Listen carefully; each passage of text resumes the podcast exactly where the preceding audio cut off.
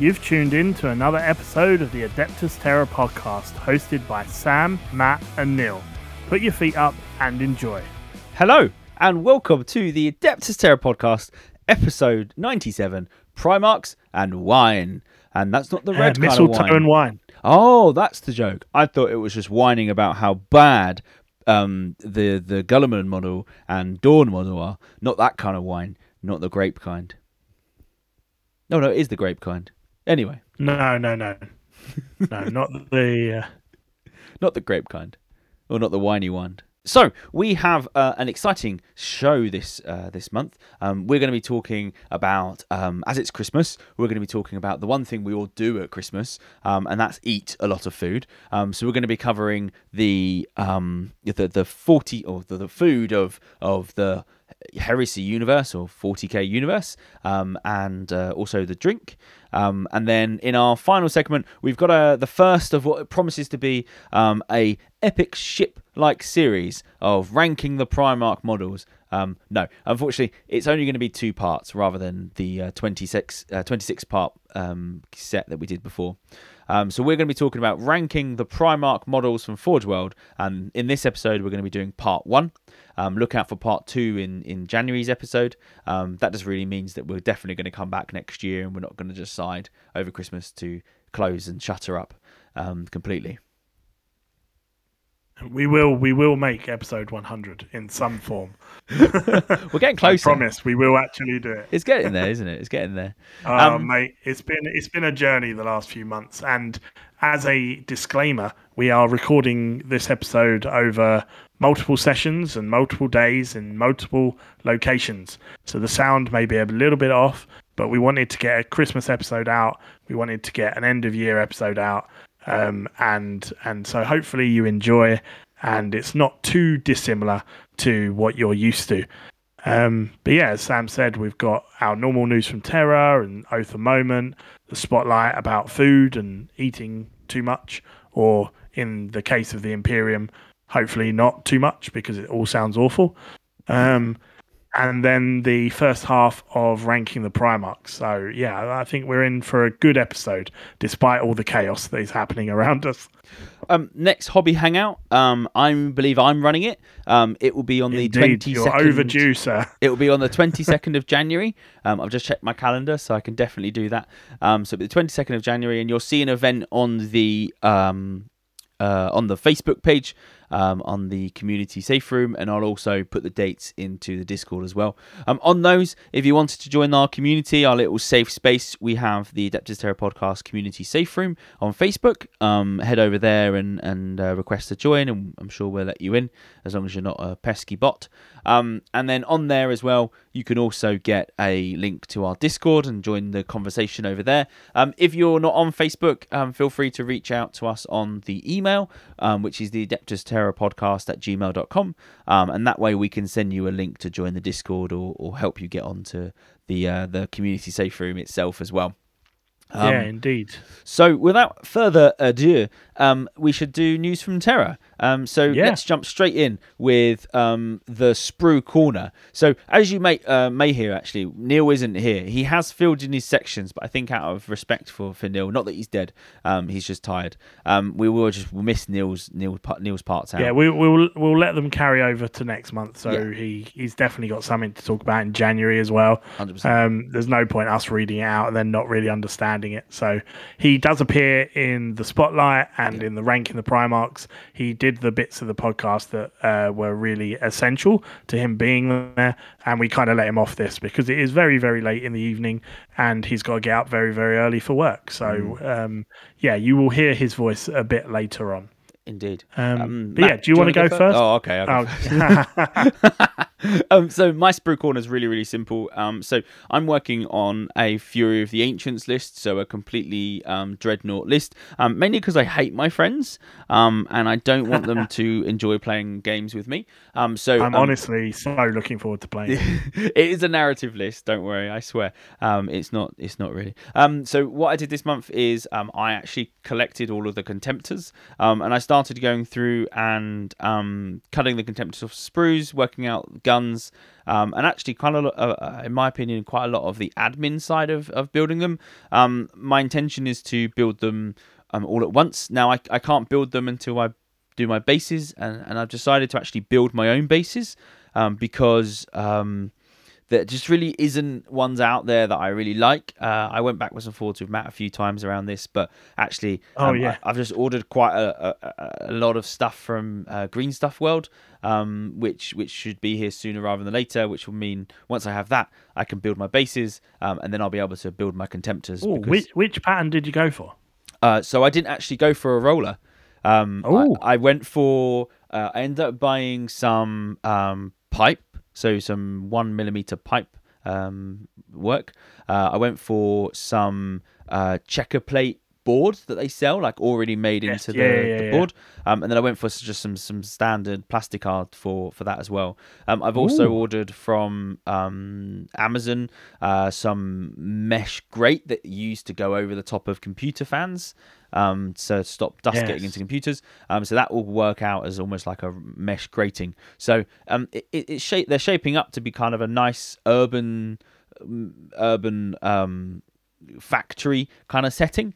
Um, so pipe work, that kind of stuff. And I, and I have an absolute metric ton of just scatter terrain that I can use as as as um, little add-ons to the bases because actually they're all 60 mil um, bases, so they are quite big. So I, I, it's quite a lot of space to, to do it. So um, yeah, I'm I'm looking forward to it. I'm going to build my own bases. The good thing and- about building, I was just going to say the uh, the cool thing about building bases like that is you can build them up. So you, you do your pipe work, you do your mesh, you do all those things, and then you go, oh, I need a little something here, or actually that's enough, and you can just stop at whatever stage you want to. Yeah, hundred percent, hundred percent. So that's what I'm looking forward to, really. Um, but that's it, really, for me. I've kind of had a bit of a quiet month. Um, no real excuses, just that I'm quite lazy. So uh, I didn't really do much at all. Um, Matt, tell us about your wonderful month for Sprue Corner. Um, yeah, I've done a little bit actually. When I look at it, um, it doesn't feel like a lot, but I suppose a month can can seem like a long time. Um, I built the flatbed version of the Ridge Hauler that Sam and Neil got me for my birthday. Um, and uh, so when you build that kit, for those that haven't built the Ridge Hauler, um, it you can either leave the flatbed off for the container to go on Yeah, um, as it's like back and it's transporting the container, or you can put a flatbed base over the chassis of the wheels. Um, so I put the flatbed on because I wasn't sure what I wanted to put on there. I thought about doing it as you know just cargo, maybe a possible tarp over the top of barrels, boxes, a standard kind of truck. Um, I also looked at the idea of turning it into a tanker, um, uh, like an oil tanker, that petroleum tanker. Um, or maybe even a fire truck. I saw a really cool conversion of one eh, as a fire truck where they'd use like a, a can on the back um, with some extra 3D printed details and ladders. And then they had changed out the uh, autocannon turret on the front for like a jet hose. Um, the guy has you know been recreated as a fireman. I thought that was really unique and could fit my um, Promethium storage mining board quite well. Um, so yeah, I really didn't know what to go for. Um, and then I ended up sticking on the servo hauler crane, and it it fits so nicely with very minimal need for cutting uh, that I went. Do you know what? I've always wanted a kind of crane in some format. It's kind of Sam's love for cranes has rubbed off on me. love it. Um, and so now it's a it's a crane transport truck that can pick up bits and put them elsewhere. Um, and uh, yeah, I'm really happy with how that's come out. That's uh, all ready for paint now. Um, and I do want another one. Um, I think I want one for one of the previous ideas, whether to do the fire truck or a tanker or just a general cargo hauler with boxes and barrels and some kind of tarp that's like ratcheted down over the top could be really cool conversion as well. Um, along with one of the tracked Forge World versions, um, which is not a ridge hauler, it's called something else, but um, very similar in design.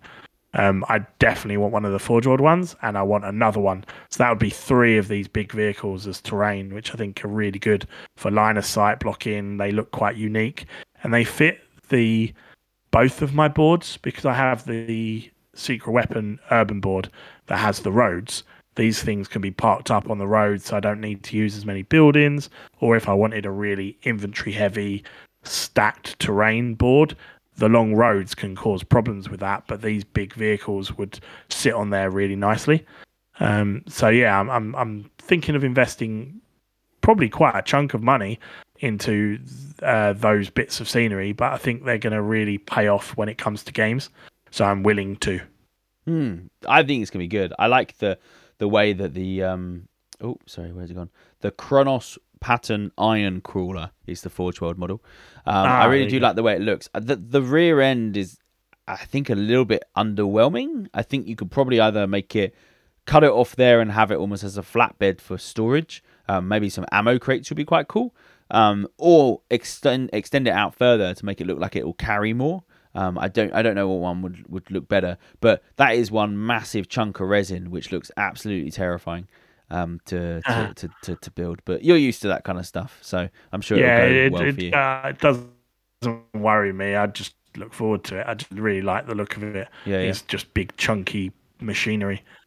Um, and where I didn't want loads of static buildings, Yeah. it just gives you an instant. It's like putting down a building, you know, line of sight blocking easily. Hmm. Um, yeah, I just, I just really like that. Like, I mean, in terms of height, it's like two Marines, so you could probably even stand a contemptor behind it, Yeah, and it'd be certainly partially covered, if not fully, from That's some angles. that's cool. That works out well. Um, Yeah. anything else? Um, uh, back, sorry, I was looking at the model. You, I got all excited again. um, so, other than the the truck, I also did two things, both on um, the hobby hangout. So, one would have been the November one, just after recording last month, and uh, one of them I did just before recording this bit um, in the December hangout. So, two hangouts. Um, this one I built the Forge World Ripper Swarms that James bought me uh, for my birthday. Um, and uh, it was cool to build them again and just be reminded how simple but awesome that kit is. And I want another three um, because I think six is a good number. Feels hoardy, but it's not like over the top. So I want another three of those. Um, and th- I did those just literally this week.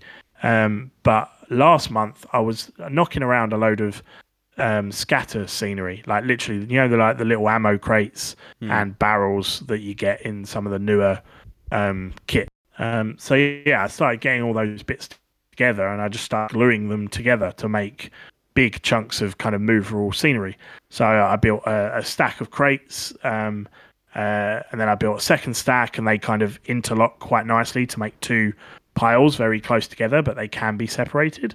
Um, and then I built a line that was kind of three or four barrels, a few boxes around them, a toolbox, a few of the kind of unique bits that you get in some of the newer um, GW scenery kits, particularly the Manufactorum stuff. Um, and yeah, they're just some cool, unique pieces that I'm going to paint up and are extra bits that I can get out if I want a busier board. But if I want to just, you know, only have the bigger vehicles, then um, I don't need to get them out of the box. So they were a fun little build during a hangout while chatting with the guys. Oh, cool. That sounds really fun. Um, yeah, I don't think actually I took any photos of those, so I should probably get on that. Yeah, and what I'll do is I'll I'll post them when the episode goes live. Um, yeah, that that'd be a good thing. Painting. Now I haven't, and I think you're pretty much the same. I haven't really touched any painting since I finished off my Alpha Legion. Um, n- not because I've not really wanted to. I've I've just, in all honesty, I've just not really been here. Um, I, I, I got them finished for an event that I went to. Um, you have been away for a long time. yeah, I went to an event at the end of October, um, and I got them finished for that, and then I, in honesty, haven't really been in my house longer than a week, so I haven't really been able Yeah. to do anything. Um, so I, I do, I do really want to get back to it. I mean, I, I'll certainly are. I'm going to an event in February, so I, I need to get some stuff painted for there. Um, so I'm hoping next year I'll, I'll, I'll fall back into to painting, um, and and just paint a lot more. So that's kind of my hope. Um, but in this month, no, no painting. Fair enough. Yeah, I haven't touched any paint since pre-event. I, I went so hard because, as usual, I wait until the last possible moment to pull my finger out, and um, I think that burnt me out a bit. And I really need to get back in the saddle. I'm actually going to kind of probably shoot myself in the foot, but I plan to paint one new piece slash unit. So that's kind of could be a terrain. That's why it's a piece rather than unit. Uh, but you know, a item, um, a month in 2023. Yeah.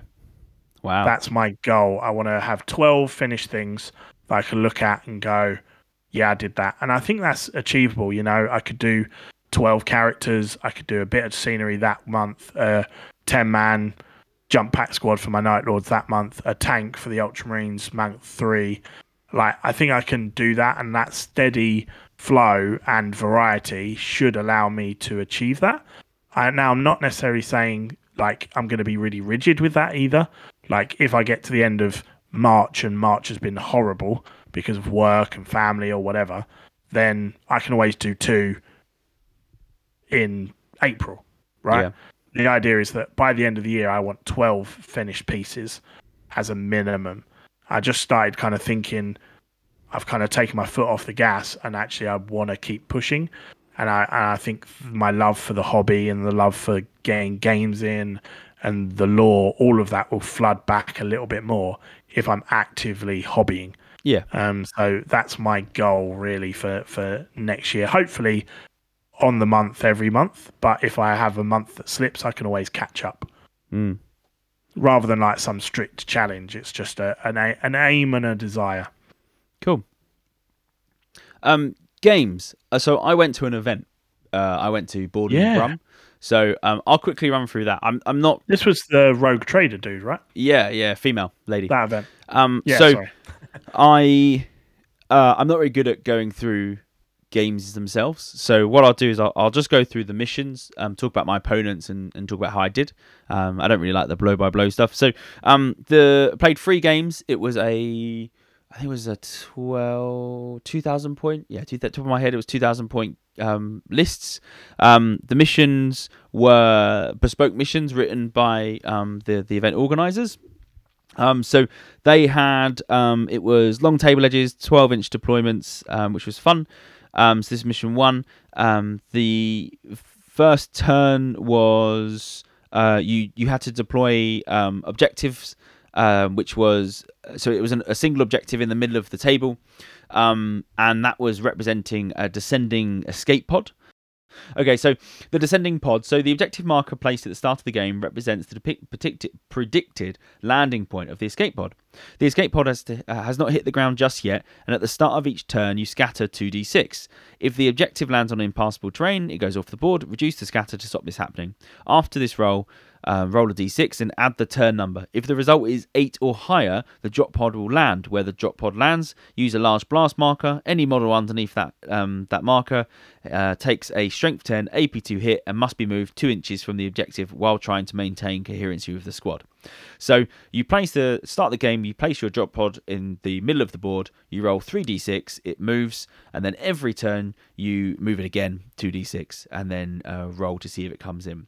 Um, so the person who holds the pod um, at the end of the, the game gains four victory points. Um, and then you finally, and the secondary objectives, you get death toll. At the end of the game, the side gains one victory point for each unit they've destroyed that or is falling back. Uh, oh, and Slay the Warlord.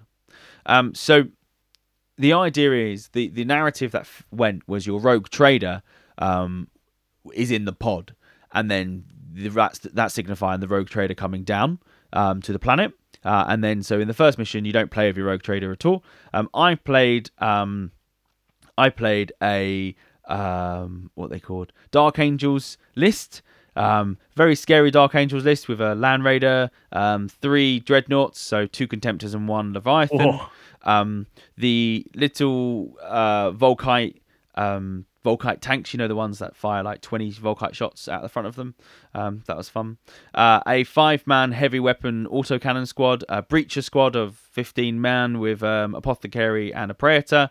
Um, and then finally a um, specialist um, destroyer squad. There we go. Destroyer squad with what looks like a Moritat in there as well.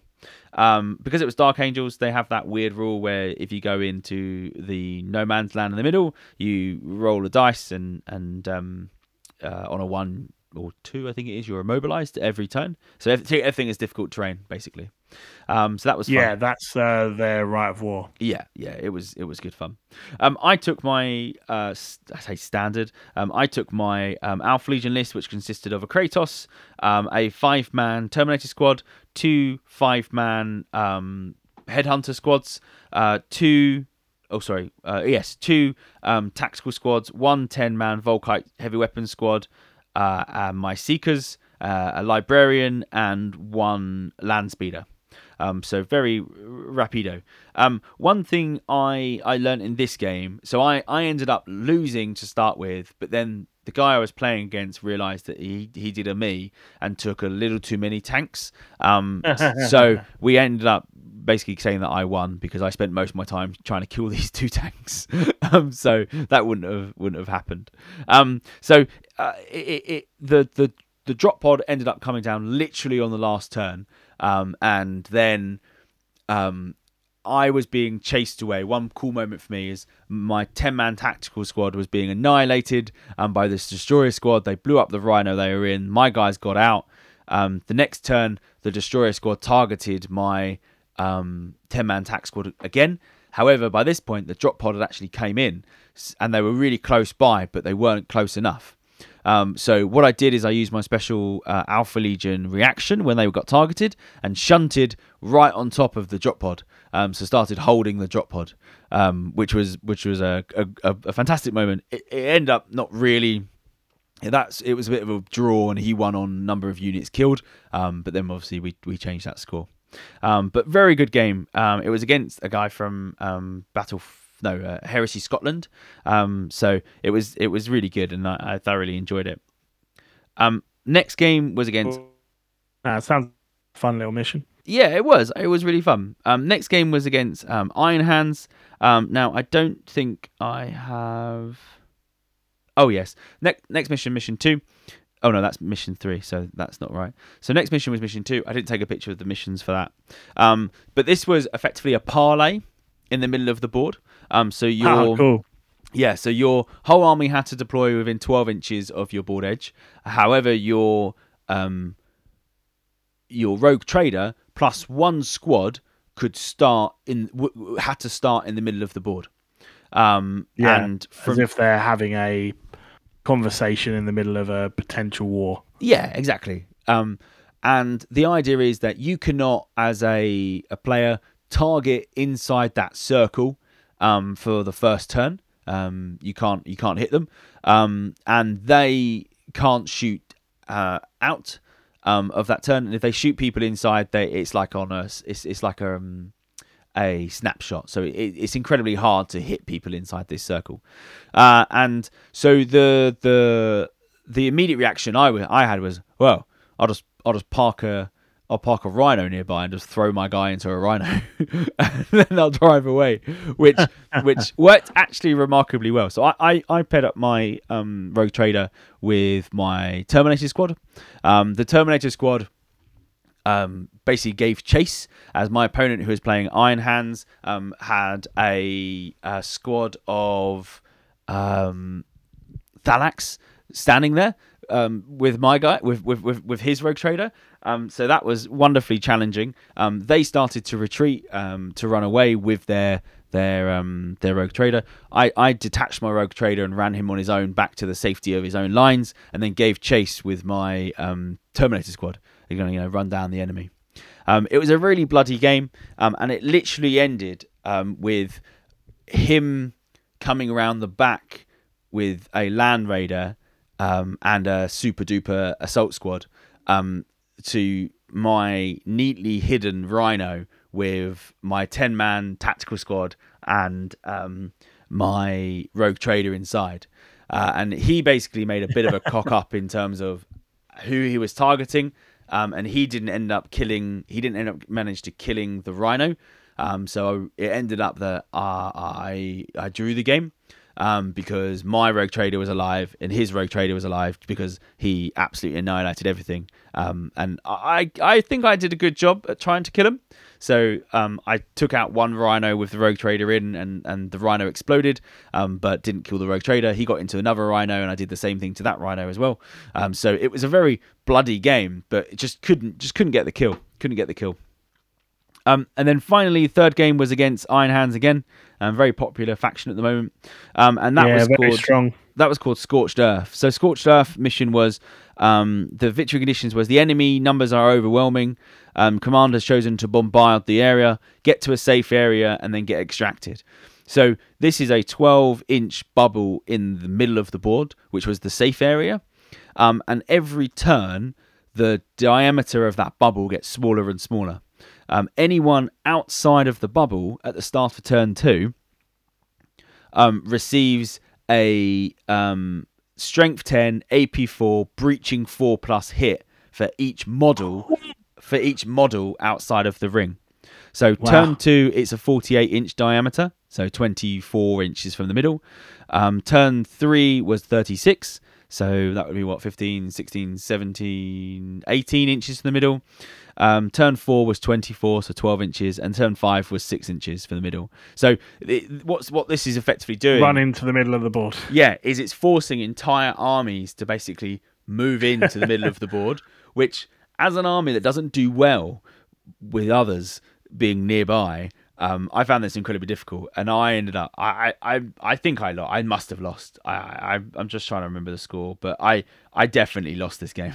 like I didn't do well at all. I think your army can do all right up close. It's about Yeah. that mid-range firepower and utilizing it. Um, but yeah, on- once it becomes full-on combat, but Yeah. I don't know. You got power daggers. Yeah, they're all right. They're not the best, but yeah, I the the, the mission I think worked really well. Um, I I think it was very um, fun to play. So I would I would definitely like to play it with other people. I thought that would be really good. Um, that game was against Gorecrow. Um, that's his uh, Instagram handle, Gore Underscore Crow. Um, fantastic painter, James, um, who you'd know from the podcast. He um, he has uh, played him before. From I think they're local to each other. Um, so yeah, it was a it was an exceptionally good good game. Um, in terms of actually winning, so I would have what lost one, drew one, and won one. So I think I did. Not bad. I think I did really well. Um, I definitely better than I thought. I I went to the event on my own. The event was really well run. Um, the event was I got it was one day event, so I didn't have to go back the next day. Um, they provided lunch on the day from the chip shop, which was quite nice. Um, there were prizes for the winners, and and it was more about like the best narrative and the, the, the best painted rogue trader, that kind of stuff, rather than kind of like who won and, and, and whatnot.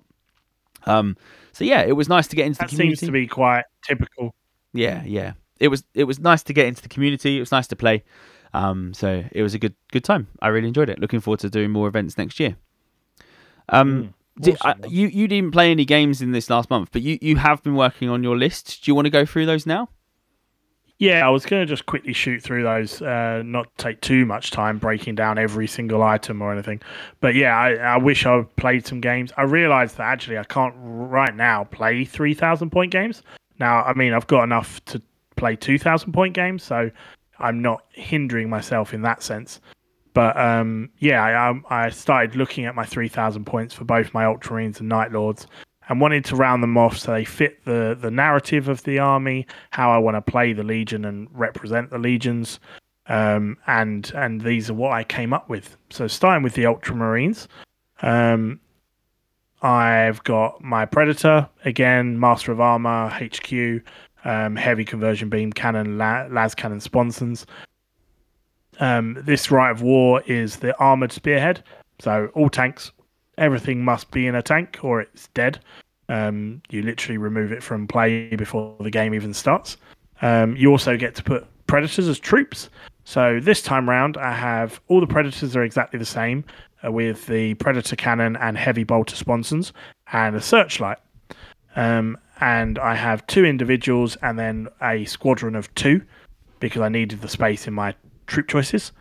Um, I then have um, three other troop choices.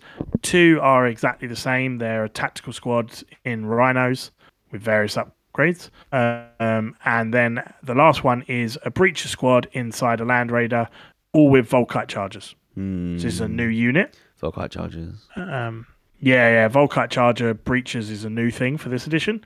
Um, you couldn't give all your guys Volkite chargers. Now you can. And um, I breaches the shield wall uh, Roman legionaries, that imagery of the Ultramarines. I like that, so I'm gonna gonna do that. I've still got the power sword unit, but they are very very expensive. Um, they have their own unit this this edition, uh, which is cool. It used to be you just upgraded a breach squad with all power weapons, but now they have their own actual name and unit. Um, which escapes me right now without the books in front of me, but they're quite expensive, so they're not in this list. Um, but yeah, that gives me six troop choices. Um, three Wow. of which give it giving me line because the predators don't have line. The right of war doesn't give it to them. So it allows me to have three capturing units in tanks as well as the tanks um, in my troop choice slots. Um, elites, I just have one elites, which is now um, I'm upgrading from five suzerains to ten suzerains in a Land Raider. Um, two of which have thunderhammers because they're quite nasty now. Um, uh, they're my elite slot. In fast, I've still got the Xiphon Interceptor. Now, I don't think it's going to be as good this edition, but uh, I've got one. I really like the model. It's all painted up, and it, gi- does give me that anti-air in case someone brings a, a flyer. So I kept it in my list. Um, and then we get to my heavy, which is uh, a bit different uh, this edition. I have a Sicaran Arcus tank um, with las cannon sponsons and helical targeting array in case I do need to anti-air something scary. Um, I have two Vindicators uh, as one squadron, and they have been upgraded to have the Magna laser destroyers, um, which make them quite tasty for anti-tank.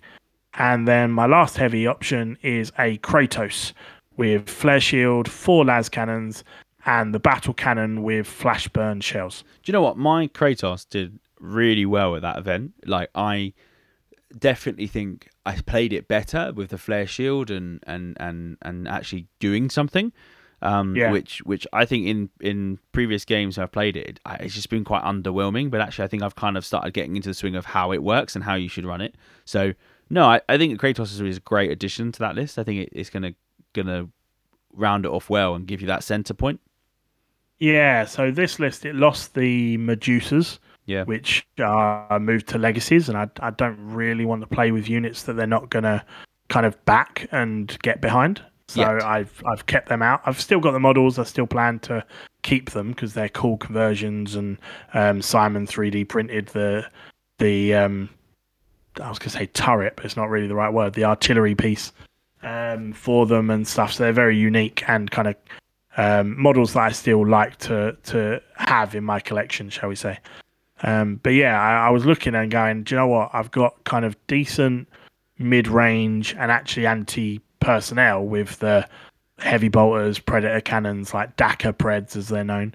Um, adding the Volkite Charger breachers and the two tactical squads gives me good line scoring, which I used to leave up to the Predators because they could score before.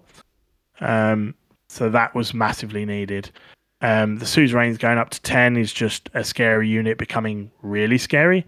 Um, and that's really my big punch. So if someone's got an elite unit, a Primarch, a, um, a unit that's coming to charge at me, trying to kill my tacticals, my scoring units, the suzerains will drive up in their Land Raider and hopefully finish that problem. Um, and then yeah, just I kind of wanted my heavy supports to be almost hang back, shoot from afar. So the Arcus does that with its missiles and las cannons. The Magna laser destroyers have got you know 48 inch range, and then the four las cannons and the battle cannon on the Kratos means it doesn't really need to go anywhere unless I really want it to. Um, so yeah, it's kind of a, a mix of gun line tanks and driving forward with transport list. Um, I'm I'm quite happy with that one. That one I'm I'm quite excited to get built and play. Oh, cool. No, it, I'm looking Uh, forward to playing it. Um, it feels a bit more with the Solar Auxilia that I had last edition allied in. I had a lot less than I thought, and getting it to three thousand points, full on Ultramarines, full on tanks, is going to be really really fun. I'm looking forward to to doing that. Other than the painting is a little bit of work going through the airbrush with the um, metallic paints and stuff isn't the easiest, but um, once it's done, it'll look really good. And um, I'm yeah, I'm looking forward to it overall. That project, it feels like a new army, even though it's an up uh, upgrade isn't the right word, but a change, I guess. Yeah. Um, yeah. Then so Night Lords uh, is more of a just a bit of an update. Not much has changed. I'd already started changing this list to the new edition before we hosted our event in October. Um, but yeah, I've, I've taken out a bunch of HQs, um, which I think saved a lot of points, and then invested them elsewhere. Um, so I've got uh, my Primarch, Konrad Curze, who's pretty much an auto include in Night Lord lists, I would say, in this edition. He just gives such good army buff, saves you so many points that you almost get him down to the same cost as bringing a Praetor because you're saving over 200 points in not having to give everything night vision because he just gives it to the army, Yeah. um, which is just glorious. Um, in HQ, I have uh, a Vigilator with Melter Bomb and a Charnabal weapon. Um, so very basic. Um, he's going to go with um, uh, one of my elite choices um, to give them the infiltrate. Uh, I have in troops. I have a ten-man terror squad with Volkite chargers. Um, I have two five-man recon squads um, with Nemesis bolters, and then I have a twenty-man assault squad. So big blob of jump pack guys. Um, they've all got upgrades, but you know, um, don't need to go that far in depth. Um, in elite slots, I've filled all four elite slots, um, which is something I don't regularly do, which is is quite fun and Yeah. new for me. Yeah. yeah. So I've got a Contemptor with Gravis Melter Cannon and the Power Fist with Graviton Gun. So you can go hunting vehicles and or elite things. Um, I've got two Apothecaries. Um, one with uh, a minor combi bolter, um, which gives it the Volkite, and that he goes with the Terror Squad. And then one Apothecary with Jump Pack, who goes with the words um, assault squad.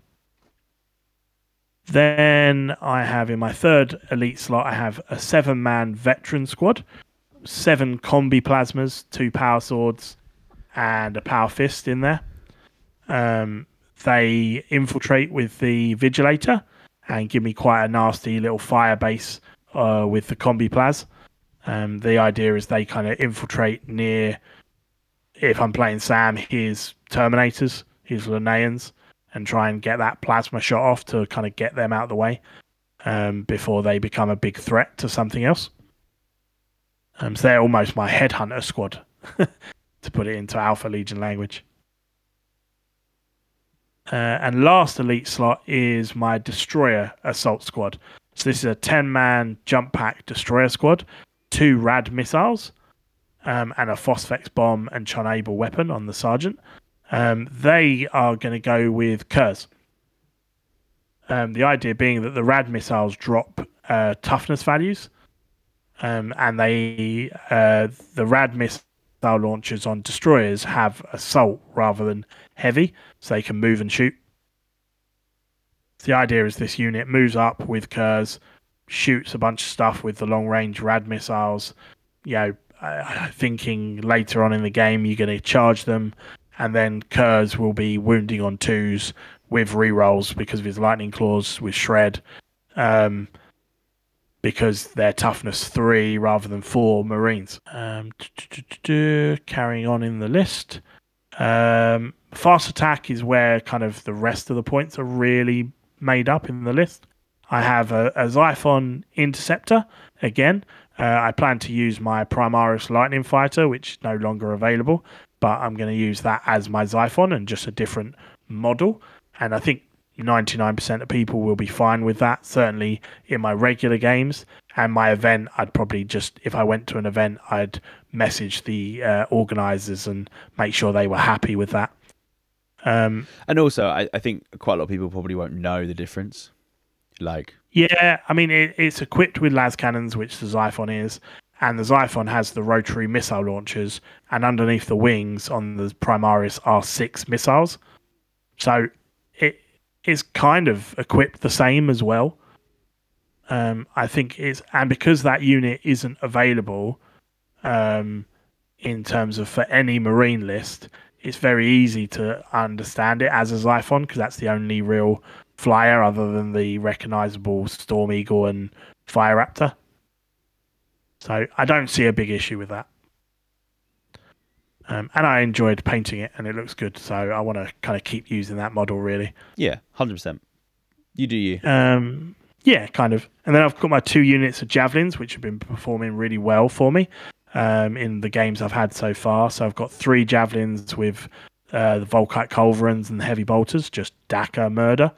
Um, and then two javelins with las cannon multi melter for vehicle hunting. Um, and then rounding out the list is a single heavy support slot, which is all I can take for my Rite of War.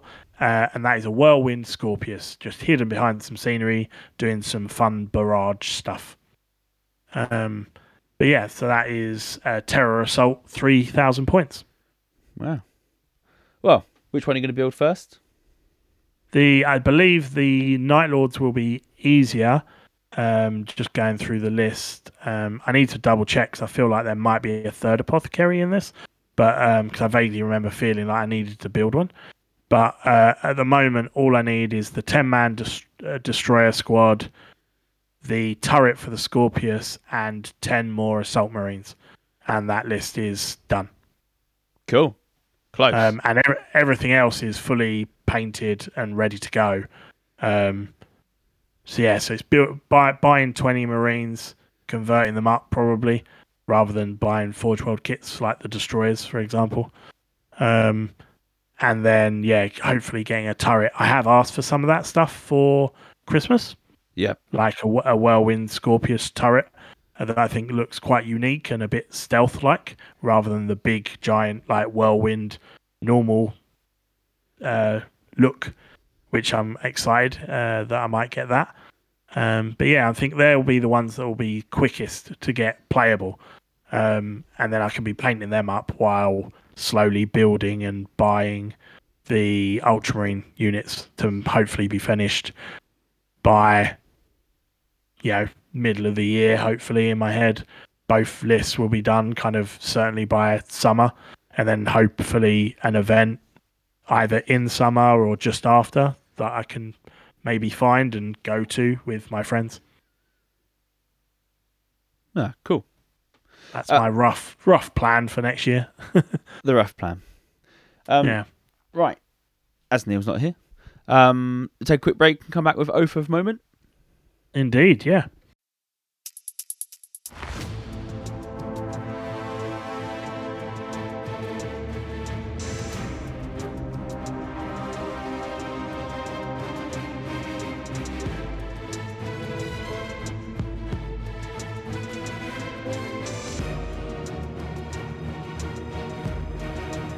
This product is rated H for hobby. Smashing through your computer screens and mobile devices comes a monthly hobby feast like you've never, ever, ever probably seen. Hosted on Google Hangouts.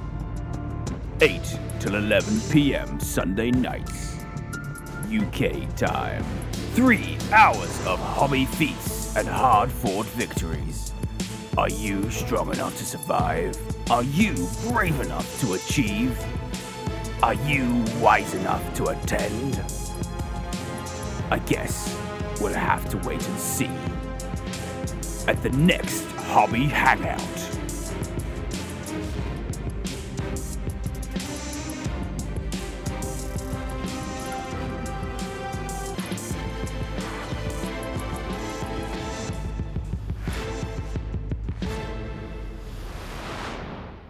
Check out our social media pages for specific hangout details. Sam and Matt sold separately. We do not take responsibility for any lack of completion of hobby or attendance. Welcome to the Oath of Moment. Um, this month is uh, my Oath of Moment, and I'm bringing to you the best and worst of Black Library.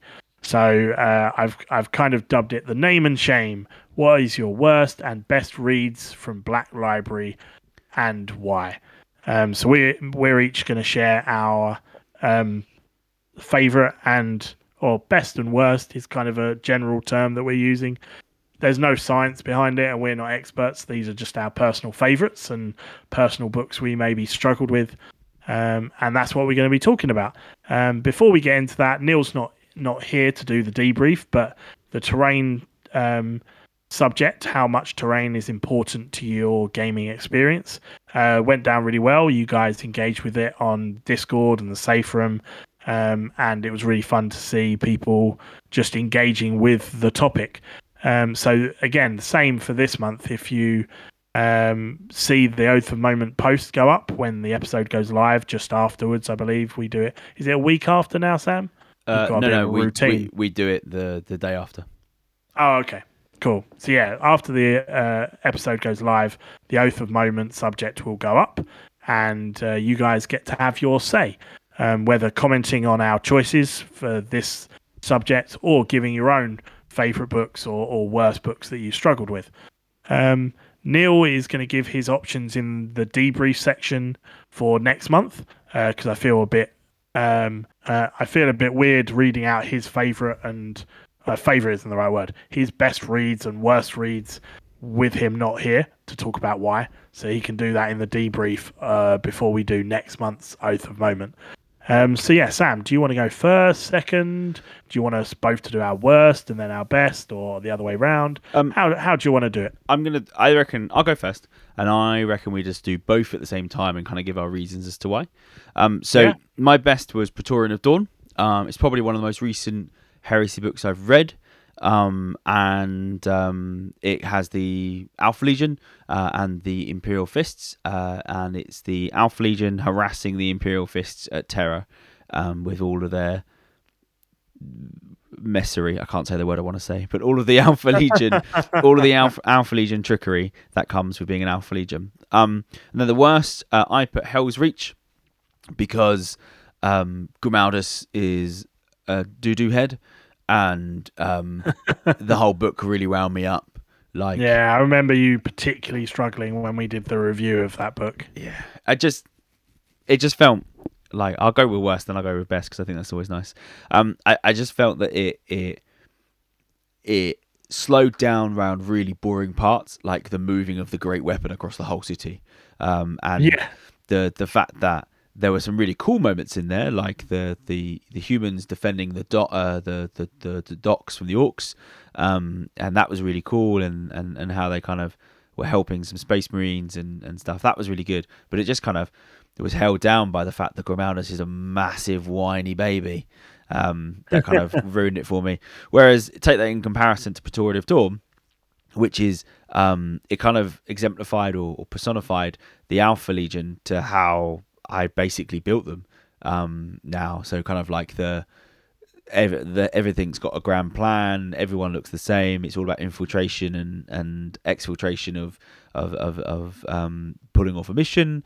Um, the way that they goaded the the Imperial Fists. Um, yeah, I thought it was a really good book, and anyone that hasn't read it, I, I would 100% recommend reading Praetorian of Dorn. I think it's a, Mm. a fantastic read and, and, and definitely worthwhile of being one of the, the best books for me. And, and, and I think th- that line's hard. I think it's it's it's difficult to come up with the what are the best and worst reads, but I think I really enjoyed Praetorian of Dorn, and it and it really motivated me to to to to do and um uh, finish an Alpha Legion force. Um, so I think that really Yeah. is a, a testament to how good a story it actually is, um, and that's how I kind of rank them. What about you? Yeah, so uh, yeah, when I came up with this subject, the whole idea is really not necessarily like what is the best book. It's not that kind of arguing against books, just what one sticks out to you, right? And the same with worst. Uh, I found worst harder to choose because I genuinely do enjoy most things from Black Library. I haven't read many books or short stories or whatever to, and gone, oh, I didn't like that at all. Um, so worst was much harder to choose. Um, and best, I could have probably listed 20 books, right? Um, again, and or short stories and various things like that. But um, I ended up going with more kind of nostalgia, thinking back to when I first really got into uh, the lore and everything. Um, and Battle of the Fang was my my best um, choice. A close second would probably be Rynn's World. I remember reading those Space Marine battle books and just being blown away by uh, um, the character work, the story, um, all the kind of cool bolter porn stuff that just kind of grabs you every now and again of like, oh, that was a cool explosion, or oh, the way he killed that orc, or whatever. Um, uh, so, for those that don't know, Battle of the Fang is the Thousand Sons and Magnus attacking Fenris. Um, not the most recent time, but this is kind of uh, mid kind of 30k. So it's after the heresy and all the scouring and stuff. The Space Wolves have started going looking for Russ because he hasn't come back from his um, great hunt uh, into the Eye of Terror. Um, and most of the Legion leave as one big force um, to wreak havoc in the Eye of Terror. And there's one company left on Fenris to defend it. And this is when the Thousand Sons come en masse to try and murder and destroy Fenris forever. And it's this kind of hold up siege of the Fang. And it's just everything that made me fall in love even more so with the Space Wolves. Um, and yeah, so it's got a very special place in my heart. Um, in terms of worst, I found that again very harder to choose, but the one that stands out most recently that I think I read and really didn't get on with, other than in specific little moments, was The Vengeful Spirit. Um, when we we covered that book, which is where um, Malcador gets a team together to go and try and like murder Horus and find out what he's doing on uh, the planet of uh, is it Moloch? I think it's Moloch Yeah, or Molech or however you pronounce that word. Has the weird night houses that are like on the world, and the father hates the son, and the father dies to some beast on the world, and the son seems horrible, but actually it's like the mum or the daughter he's marrying, and I, I, the whole book just really didn't grab me, and I found it frustrating. Um, and that's the one that kind of stood out to me when thinking about what is one of the worst uh, uh, reads of Black Library that I can remember. Um, so yeah, I think it's very easy to think nostalgically for the best. You know, the books that have stayed with you. Like I could have said, Legion really stayed with me. yeah, Some of the, you know, the original three of the Heresy. I could have picked out a couple more Space Marine battle books. The Space Wolf Omnibus, you know, did, could have easily been here, but Battle of the Fang for some reason. I think it was the first Chris Wraight book I read, and I love his writing and his depiction of the Space Wolves as well. Um, so uh, I'm actually waiting uh, to read the third part of the Space Wolf series he was writing, which has Ingvar, who comes back from the Death Watch. Um, I think we reviewed the first book for that Yeah. way back when. Um, the third book has come out and gone, and it's very hard to get hold of. And Punchy is going to send it to me to read, which I'm really excited for. Um, but yeah, Battle of the Fang just stands out. And although I haven't read it recently, and maybe it doesn't hold up as good as my memory remembers, I just remember reading it and just glued to it, like literally don't want to put it down. Just reading page after page after page and looking at the clock, thinking I should go to bed, but I just want to read some more. Mm. And that's again a really a really good sign of a good book. Yeah. I agree. I agree. So yeah, so they they are our our choices, our oath of moments the things that we've, uh, the books that we've loved, the books that we've maybe not so loved. Um, it'll be really cool to hear some of your choices or your opinions of the books we've mentioned as well. Uh, and as I said, Neil will give his uh, votes uh, next month when we do the debrief and talk about some of the things that you guys have brought up. So look out for the post on the safe room, get involved, and uh, get chatting. Um, and we will hopefully see you there. Um, shall we take a quick break and come back with our spotlight? Let's do it. Awesome. Well, you will see us again soon with an additional Neil.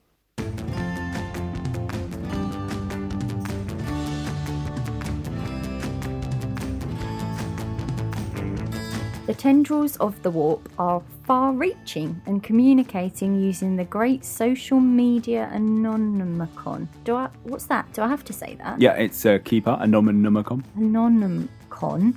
Anyway, it's apparently never been easier. Reach out and connect. Find them on the Adeptus Terra podcast page on Facebook, www.facebook.com forward slash the Adeptus Terra podcast, and the Adeptus Terra podcast community safe room Facebook group, www.facebook.com forward slash TATP safe room. You can also connect to them on Instagram to see some of what they get up to in between episodes at the Adeptus Terra podcast. Give these losers a break and please give them a like and a follow. Thanks, guys.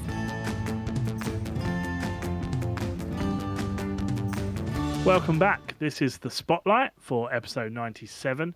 Uh, we are doing food and drink of the Imperium. Uh, so it's nearly Christmas, and food is something that we eat far too much of at Christmas.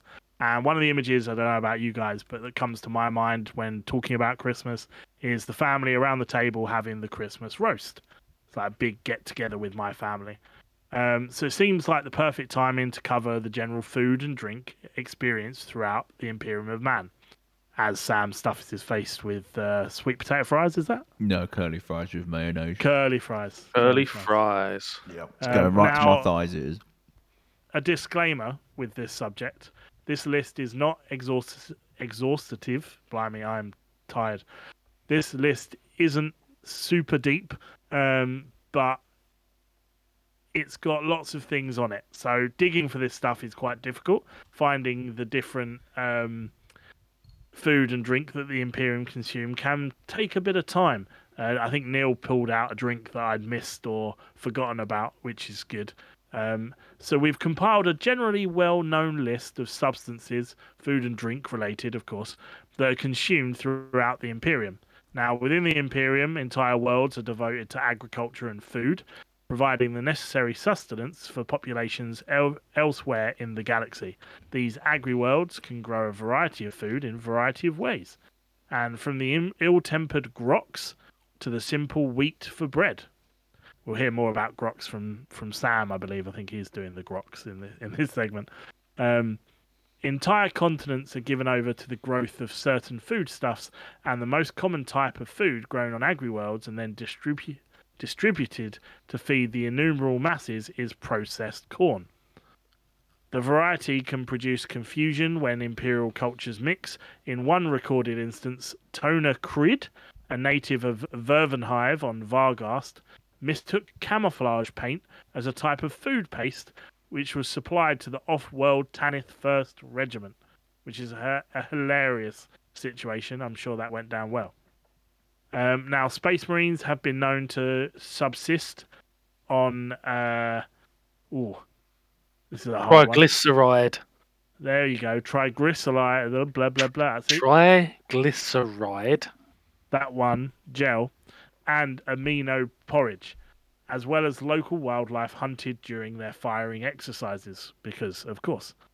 Um, we're basically going to go through some of the listed uh, information on some of the food and drink, alcoholic and otherwise, um, and I guess basically enjoy. What were you going to say, Neil? Sorry. Well, I, I'm intrigued as to why they've called it tri- what triglyceride. What is triglyceride? What it actually is triglyceride, because you know it's it's a real thing. Would help if I spelled it right. Triglyceride. Triglyceride. Triglycerides. A type of blood fat. Okay, yeah, that makes sense. That feels very Space Marine. Okay, cool. Right. Happy Blood, days. blood fat. Do you think blood it's, fat Do you think it's their own? No. Do you think it's it's um, you know, when you don't eat, you go into starvation mode, you start eating your muscle and stuff like that. Do you think Space Marines have just developed the way of just sort of self vampiring? Maybe self vampiring. that Mm. wouldn't surprise me. Because amino, amino acids and amino Mm. porridge. Yeah, you Um, you know stuff like that, No, don't I'm you? not doing that now. Um, anyway, yes. so uh, enjoy this this list of uh, delicacies that are experienced throughout the Imperium. I think Sam's going to start us off with uh, one of my favourite, grox. So um, Grox and Slab is my my two that I'm doing together. Um, so the Grox is a large and aggressive reptilian animal. When the system was absorbed into the Imperium, it was discovered that the animals possessed many useful traits, such as the ability to survive in, in, in almost any environment and to thrive on even the most indigestible food. So, like children. What really. system was it from, Sam? Sorry. The system, the system that it was from was the. Yeah. I'm gonna say the Korak system from the top of my head, but give me una momento por favor.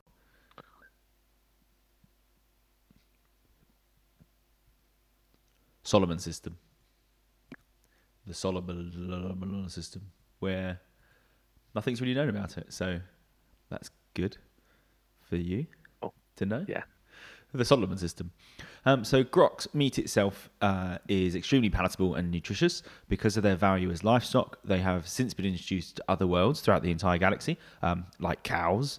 Uh, and- Yeah, basically. And, and well, Reptilian cows. reptilian cows because I I guess they obviously aren't native to lots of countries, and I'm guessing they exist there now, um, just because of their way of, of being able to to um, to use them for their meaty goodness of steak, and I guess milk, but mainly steak.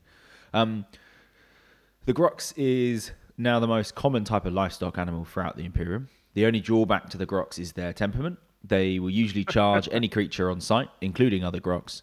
Um, they are about five meters tall and, and well muscle, uh, muscled.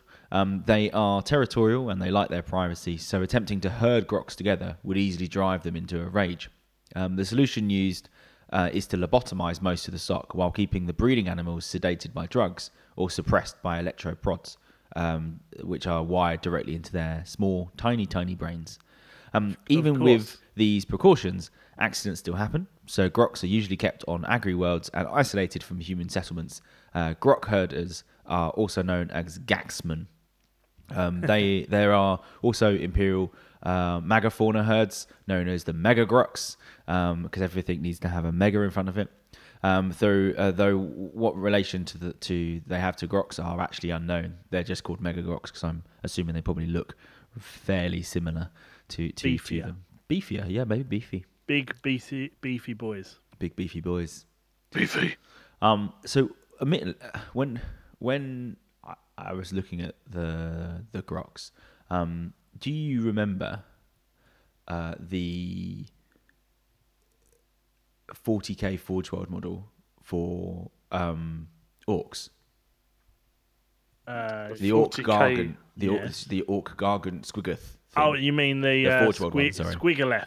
Yeah, Is it the squiggoth. Squigoleth? That's kind of how I pictured it. Um, and, and Oh, looking okay. at I think I was saying, well, yeah, it's a big reptilian creature. Um, I, I don't know why. I always think of uh, is it Dimetrodons, the dinosaur runs on all four legs, has the big sail on the back. Yep. Yeah, That that just pops into my head when talking about Grox for some reason. I have no idea if it looks anything like that, but that's just the image that I am conjuring right now. Yeah, they they kind of look like a, a, a weird mix between a dragon and a dinosaur. So like The um, dragon. a dragon, a dragon. Anyway, slab. So, slab is the imperial name for heavily processed and high protein grox meat. Uh, that is cheap for the imperium to make. Uh, it also slowly degrades, which makes slab the perfect rations for the Astra Militarum guardsmen. So I'm guessing this is Ah. probably uh, like the Savaloy of grox. Um, so like yeah. lips, beaks, and squeaky cheeks, and all the extra bits that aren't good enough for everyone else are made into slab.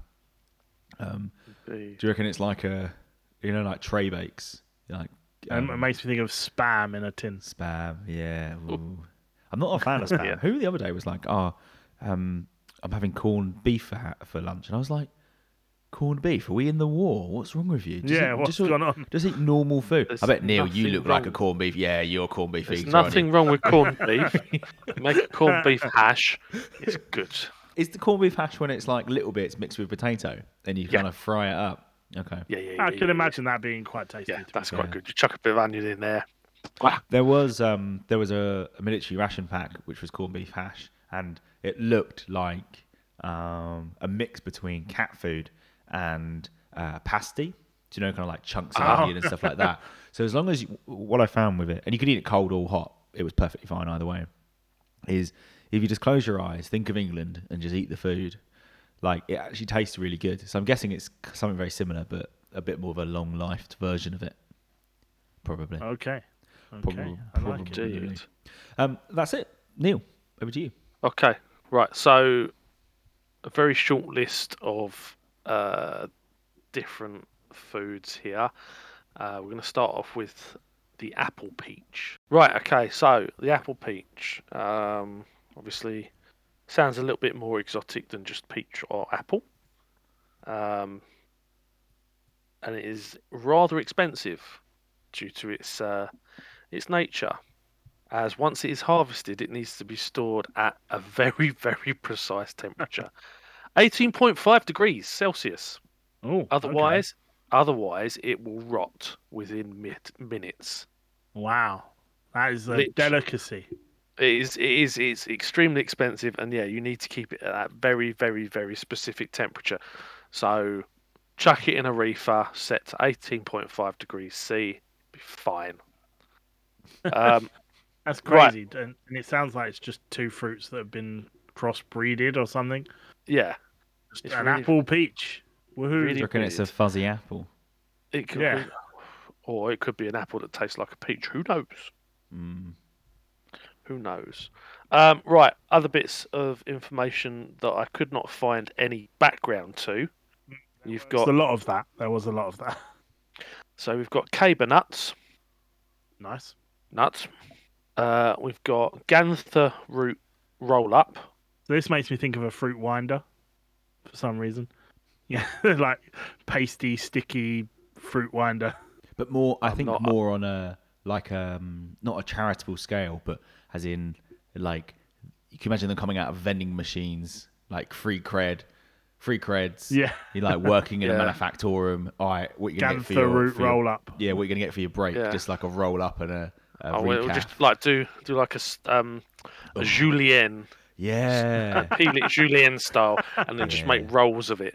Um, Most of this food makes me feel sick. I know it is. It is like that. Yeah. Next, next we've got Salma Kedegree. I have no idea what that's even supposed to be. Salma Kedegree. It just had a name, Uh, and that was it. Isn't ked- kedgeree is salmon and rice? Kedgeree. So Yeah, okay, maybe Kedgeree. fish of some description. Oh, sorry, yes, I pronounced it wrong. Did My you? bad. Oh, sorry, I was just Yes. linking words. Uh, I've got No, no, no, sto- you're correct. It is Salma Kedgeree. I've got a funny story about kedgeree. Um, Please regale us. so it was Christmas. I was probably about 11 so like height of being so consumed with consumerism and presents and stuff like that Yeah. used to the luxuries in life of like a full english breakfast uh, for, on christmas day and then followed swiftly by a full roast dinner um, one year my father turned around and proudly said do you know what we're going to have we're going to have kedgeree it's like a fancy breakfast and i was like okay I, get- I like fancy stuff let's do fancy um, so it's me and my two sisters sitting at the table At eleven, I like fancy stuff. yeah, I like fancy stuff. Uh, so me and my two sisters sat at the table. My dad brings out this big, like paella dish style thing of kedgeree, and I'm like, "What's that?" And I was like, "Oh, it's kedgeree." And I was like, I, I, "I don't like it." And he's like, "You haven't tried it?" And I was like, "I, I, I can look at it and I know I don't like it." and it's it was salmon kedgeree, which like on the as an adult, I feel very um lucky to be to have been able to to try that kind of stuff. But as an 11 year old who just who just wanted bacon sandwich, it was Yeah, a bit of a letdown breakfast. to the point where actually also um, my other sister cried like Lucy, Lucy, Lucy cried. What what a start to Christmas! Yeah, yeah, yeah, and- Like, hey, and- let's have this fancy breakfast. And No, I I think I like what's it. even Yeah. worse, what's even worse is Caroline. She's a vegetarian, so she didn't have kedgeree. She had a weird sort of like vegetarian sausages in a in a roll. So she had a sausage like a sausage bap, and I was like, "What? I I, I will be a vegetarian just to not eat this salmon Today, kedgeree." today I'll be veggie. Yeah, Just for the breakfast. yeah, it is. It is. Yeah, turmeric and salmon and curry powder. You can get like nice. Oh, okay. It's well, nice. maybe it's maybe it's very similar. Sounds sounds the nicest out of everything we've discussed so far. And then finally is carb. That's literally carb. A And I guarantee 99% of the Imperium are just eating carb because they can't get anything else. I mean, we It just eat carbs. ration. I just ate a bowl of carb. No, no, no, no, no, no, no. This is just carb. This is made out of grain. Yeah. So it's not potatoes. Oh, It's made out of grain. it's, just- it's bread, right? It's bread. No, no. It's just called carb. The If we don't granola bar It's a without any kind of flavour. It's granola. It's a really dry poo Yeah, basically, yeah. In a pack. in a pack. Hot. Right, okay. Okay, so moving on from all of that is synth. So synth kind of rounds out the food section, and to be honest, culminates most of the extra stuff. So synth is a general imperial term for any kind of food or material that is synthetically created by the Imperium. So there was a long list of different synths, but as we're only doing food, and uh, I've kind of edited that down. I've realised I've actually deleted one off of the list, so I, I will uh, get that in a second. Um, but first, we have synth meat, which you know you know what it is. It's just synthetically created in brackets meat. Uh, I either think of bacon or everything tastes like chicken, whichever you prefer. Um, and then synth fat, must be uh, a lovely uh, delicacy. Like a duck fat type thing. Yeah, Yeah. maybe. Pate. I- I'm not. I'm not. I'm not thinking this is going to be nice at all. I'm thinking it's going to have some weird potential chemical taste, oh, or it's yeah. going to be. It's going to be grown in a petri dish. yeah, just Look, we have created the new food. It is synth fat to go with our synth meat. It has no taste whatsoever. just jelly in a bowl. Is how I picture synth fat. Yeah, just ugh. um, and the last one was uh, uh, synth, uh, synth corn. So even though the agri uh, worlds grow the most uh, corn as their kind of basic thing, which is probably used to make carb, um, corn grain, um, they also synthetically create it when stocks are low. So more carb, please. More synthetically grown rubbish for my stomach to just keep me going long enough to die at my workplace. What was what was that stuff called again? Synth corn. So we're going to infuse synth music with And corn. I'm sure someone's done that. that. I'm sure someone has already done that now. um, and so going from kind of the general food stuff of the poor, poor people of the Imperium, other than those lucky few that get apple peach, um, uh, we move into drinks. Um, so these are things that are also conjured up by someone in a lab. Um, and we're going to cover both alcoholic and non alcoholic to cover everybody's needs. Um, two beverages that stuck out that I kind of stole from the two boys um, is Rock Gut, which in my mind is like what you feel when you drink too many energy drinks. Just that Yeah. real stomach ugh, Yeah, yeah. rock gut.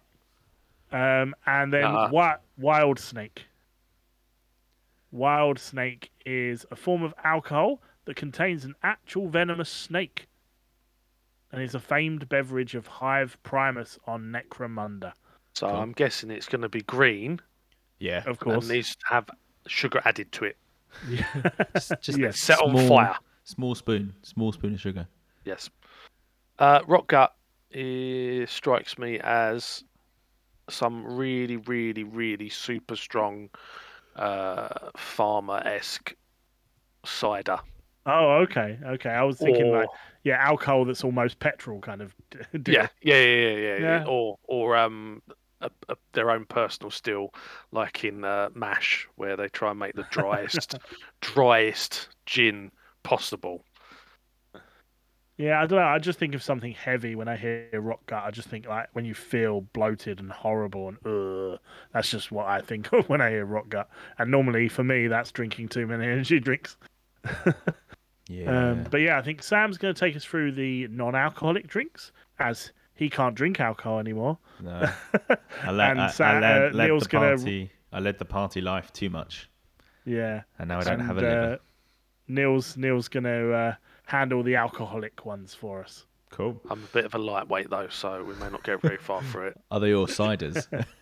I've never seen you You'll be drink anything screwed when you get to the uh, Majod or Mjord. Mjord. Um, Yord. So this is ploin, otherwise known as plain juice.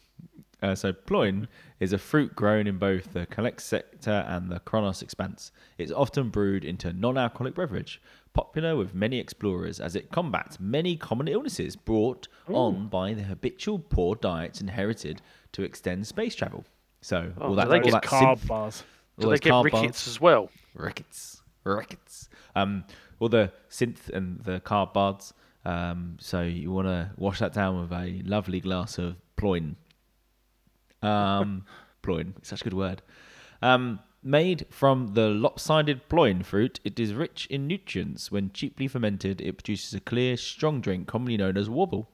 Uh, as this, as this, as, as this is both what the fruit does when it's upright, and as uh, what many people do after having a glass or ten. So wow, so you can get drunk without drinking alcoholic. No, no, no. I think ploin is the fruit drink. If you then distill the Ferment ploin it. or ferment the Ah, I ploin, um, Turn it into an alcoholic yeah, yeah, beverage. yeah. So I'm guessing on all the ships they're like probably very anti-alcohol. So they go, cool. No, I imagine they're the opposite. All the have a- crew guys are getting absolutely wasted have a every have a night. have a quart of ploin, um, and uh, they just leave it under the bed for a couple of hours, a couple of days, a couple of years, and it turns into a wobble.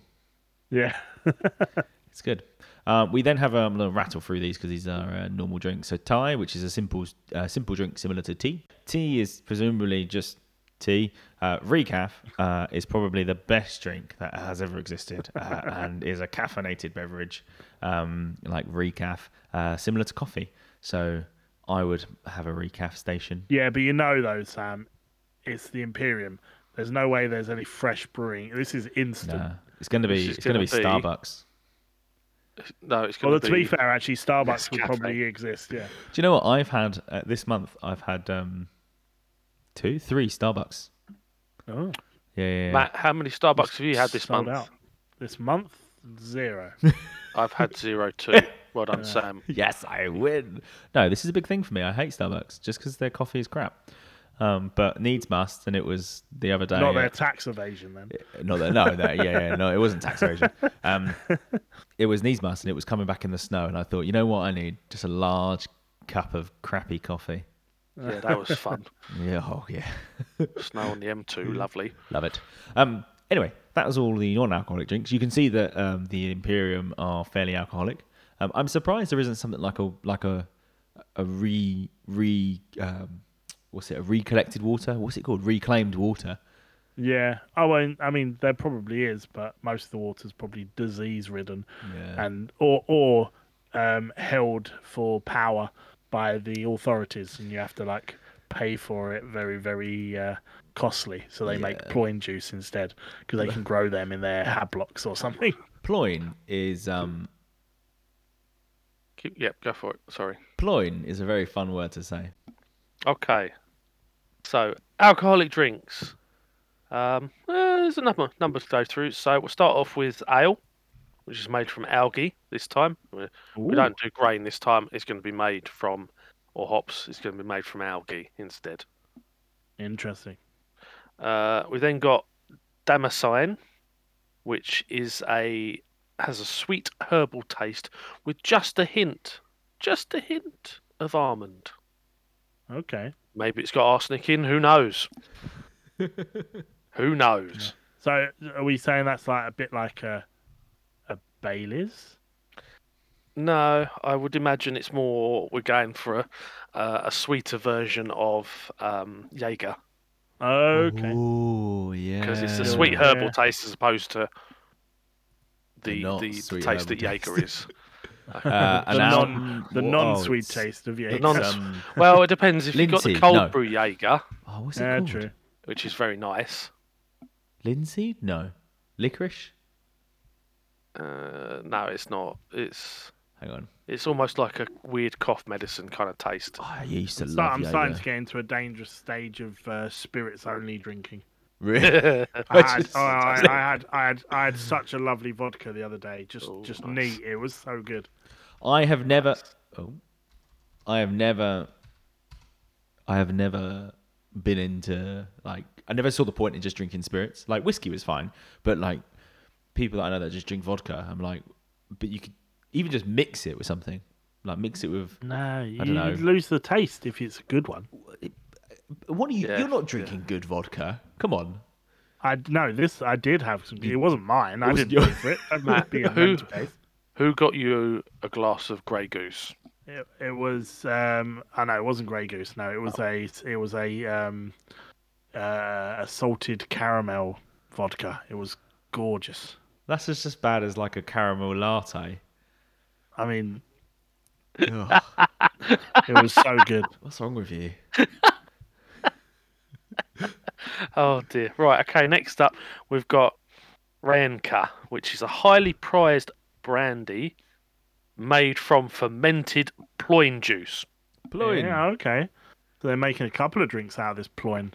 Again, it's a fun thing to say. Um, so it's crafted through careful distillation and it's put into used Amasec barrels. Ah. Amasec. Uh, Amasec. We we get we get to Amasec Don't worry, later. I, we'll I read through. Uh, it's the one that I missed completely, but Neil found in his studies. Oh, I didn't. Need I didn't need to find it. I knew about Amasec. Oh, already. okay. Cool. Um, so it's uh, it's found on several feudal worlds. It's their main export, um, and it basically secures a great percentage of their yearly revenues. Uh, it has a dark, rich yellow hue and a subtle bouquet. I love um, these these like reviews. Three and a half stars. It's a fictitious drink, but don't worry, it has a subtle bouquet and a nice colour. Um, and yeah, just uh, Renica connoisseurs eagerly watch for news of each season on the stages of aging, uh, and make areas uh, or check the areas which it comes out in. Um, many traders make a small but tidy profit carrying barrels by special request, from fermentation yards to impatient buyers willing to circumvent the normal flow of liquor. Yeah. I feel like this this is another expensive person drink. You know, this is not going to be enjoyed by the masses. Oh wow, this is one. Uh, Theosophist's filter. It's a heady, thick alcoholic beverage found on Archaeos and is illegal under ancient law on that world. Uh, So how it's- so it's apparently drinking drinking it is said to bring depth and clarity of thought. Uh, it is very rare and is valued as a sign of culture and wealth amongst the sophisticates of the Calixis sector. Mm. Interesting. Brings next- depth, depth and clarity of thought. Yes. mm. In yeah, alcohol. alcoholic. Yeah, Uh, people people do get more truthful when they're drunk. Mm, possibly, yeah. Possibly. Uh, right, next up we've got Trank, which covers a variety of artificial alcoholic chemical distillates. Um, drinking it results in an, uh, the numbing of the body and mind, uh, and it is an acquired taste, as the effects are unpleasant and depressive. It's WKD. This is this is this is the no, it's probably worse than WKD. Uh, uh, apple sours. Uh, yeah, probably up there with that. um, it's made in the lower portions of Hive uh, Gorgena Reach or Golgena Reach. though techniques for its production have spread throughout the Calixis sector. Yeah, interesting. You've then got uh, Jovian Silk Cognac, which is an extremely expensive alcohol. That's it. En- enough said. Right, okay. So, Mjod Mm. or Mood, Mjord. Mjord. Mjord. Mjord. We're going to go with Mjord because my phone couldn't pronounce it properly. Um, it's an extremely potent alcoholic ale that can intoxicate a member of the Space Marines for a short period of time. It's that potent. Mm. Uh, it's distilled from plants native uh, to Fenris. For those of you who don't know where Fenris is or what Fenris is, it's the Space Wolves' homeworld. Uh, normally, when a Space Marine ingests something potentially poisonous, the combination of uh, their special specialized body organs and implants can neutralize the danger before it becomes an issue.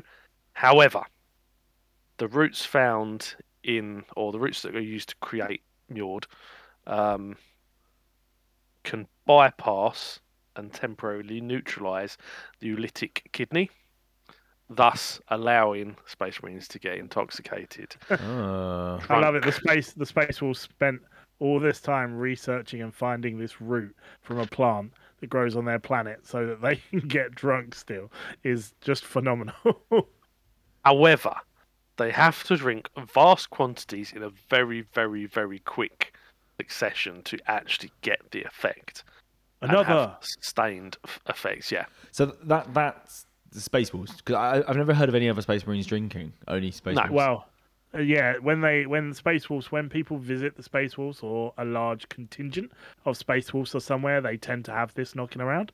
So I think there is. I, I vaguely remember reading something of uh, maybe it was a Dark Angel from the Ragnar series, or I might be misremembering.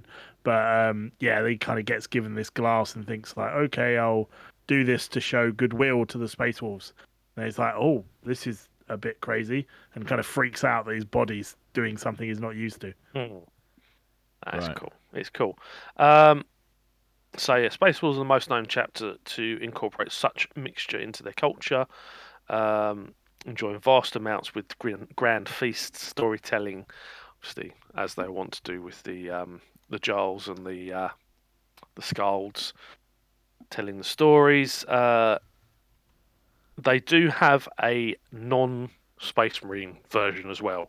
Yes. that they can actually allow non-space marines to drink it without having to resort to you've drunk this right we need to go and get the antidote straight away otherwise you're going to be Dead.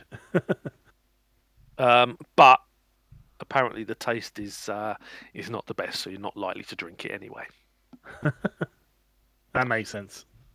right okay other other drinks mentioned by name and name alone you've got the devilberry liqueur you've got the old foys you've got grain whiskey and you've got Rote, root whiskey interesting root whiskey you have a Mm. root whiskey Old Right. Foys. old Uh, foys yeah Pale ale? could be Some Hey, kind of bit, uh, bitter or something, you know? i don't know but we could ask Stifler how the pale ale is perhaps Indeed. Um, right. Okay. So the other drink Matt forgot to mention, Amasec. Um, I wasn't sure whether you'd actually encountered it or not, but then I thought you've read uh, Eisenhorn, so it does come up in that. Oh, Okay, yeah, yeah, yeah. It does yeah. come up in that. Yeah, I think I probably just missed it and hadn't retained the information. Um, so Amasec is a popular alcoholic beverage in the Imperium, distilled from wine. Uh, its quality ranges quite considerably, um, from basic brews to well-aged brands suitable for only fine tastes, and it is distilled from grain. Ah. Um, and yeah, the first time I encountered reading about it was in the Eisenhorn trilogy.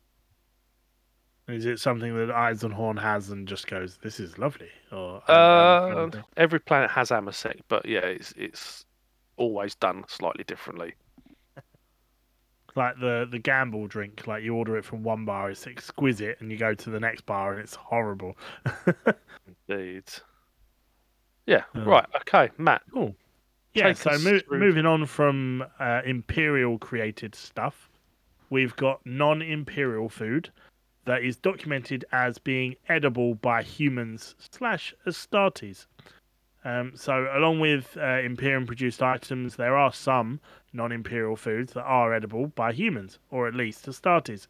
Eldar food, in general, is known to have been consumed by the Marines of the Emperor's Children Space Marine Legion, at least once recorded on kind of file, I guess, that this food is okay. Um, this may indicate compatibility to the human body for Eldar food, or just Astartes physiology, um, being as han- in- enhanced as it is. Uh, or that the Eldar simply knew what humans found palatable as food and catered for them. So it's a bit of a gamble on whether Eldar food is actually edible for humans, um, because it could have been that they made something special. So, along with the potential edible Eldar food, uh, is um, Xenos cultured wheat. Um, it's not unknown to be consumed by the masses um, when a new planet is taken over or crates of this are successfully um, won in battle. Um, a lot of the guardsmen kind of sneak this stuff away, but it is illegal by Imperium standards. So we we uh, we don't eat that stuff. Other than those starving people who go, yeah, we don't care about all that. We're going to eat this wheat. Um, so Xenos cultured wheat can sometimes find its way onto the menu, and this one is probably my favourite of non-imperial food. Um, it's the Tau, and the Tau, not the not the Tau themselves, um, sushi and all that. But no, they've been known to use a ration called Nim Konai, and this comes in like silver pouches. I kind of think of like military rations you mentioned earlier, Sam. Kind of like that. They must be shaken before opening them. This is very imperative. so weird. Um, Stir it. Yeah, maybe. Say that maybe. again, Neil. Sorry. I said, do we stir it? Oh, s- stir. No, shaken Maybe. only. Shaken only. Shaken only. Um, Stirred. and th- this basically you need to shake it so it just says in order to cook the green coloured noodles inside. But basically, the Tau have, have carried on the tradition of the pot noodle.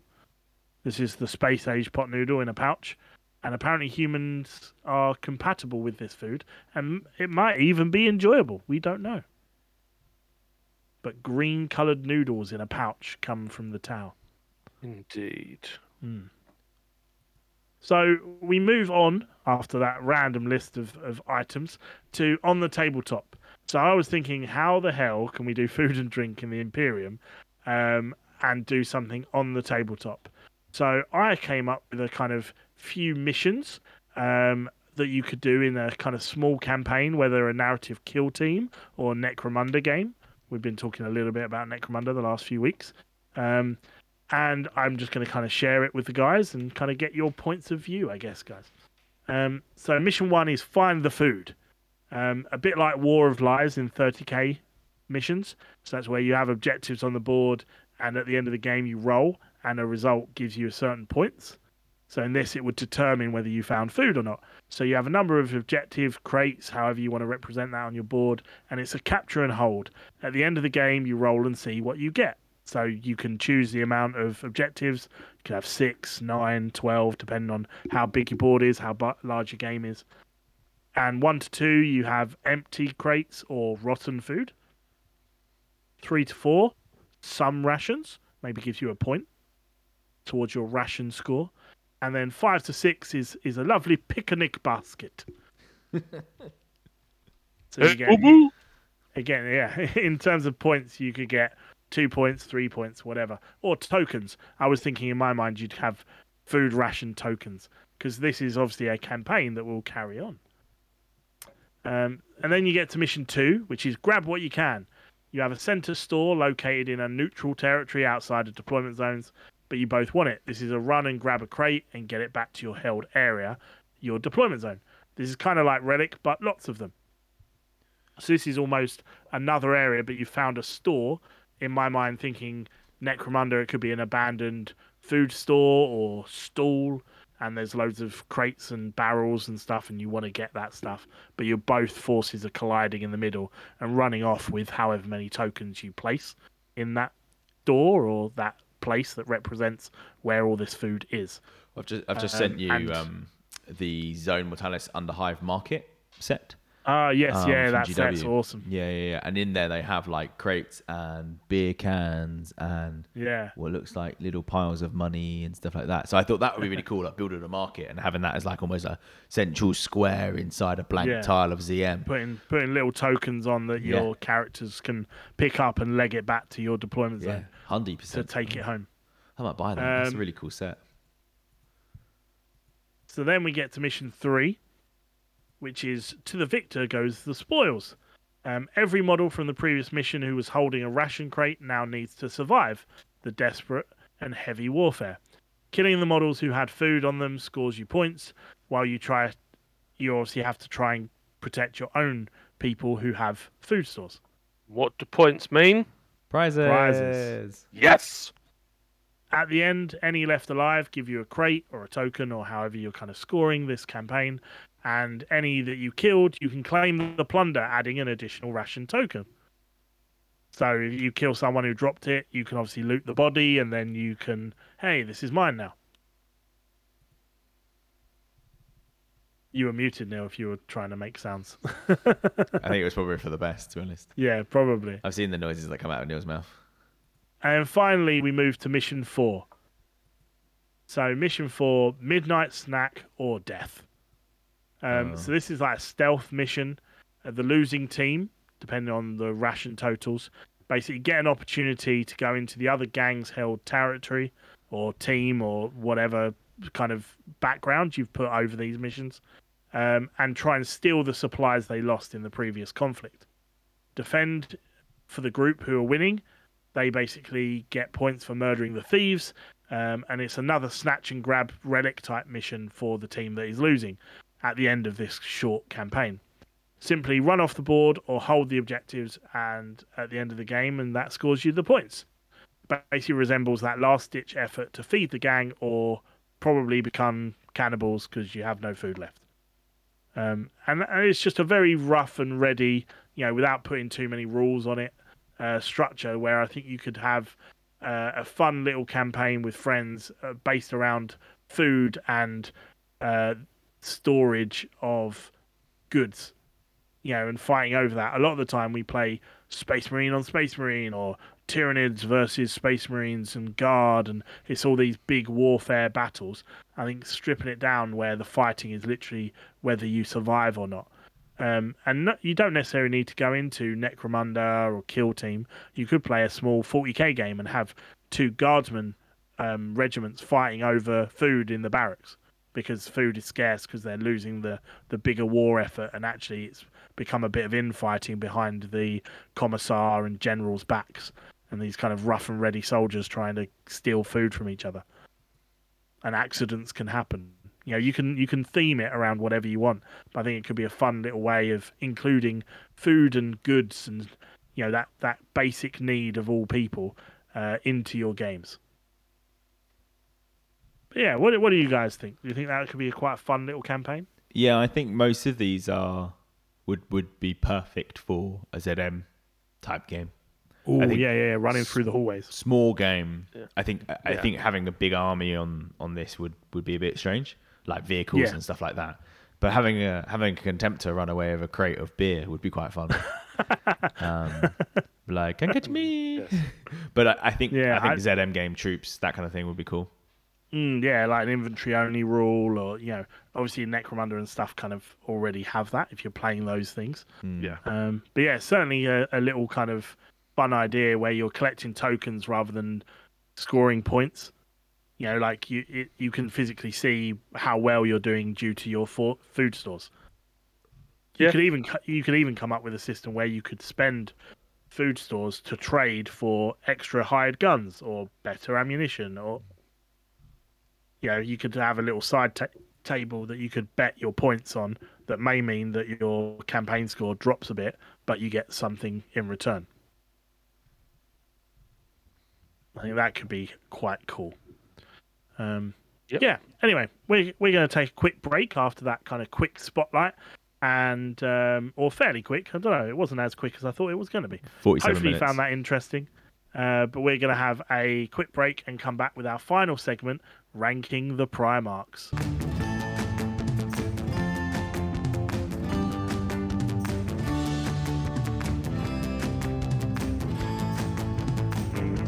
The tendrils of the warp are far reaching and communicating using the great social media anonymicon. Do I, what's that? Do I have to say that? Yeah, it's a Keeper, anonymicon. Anonymicon.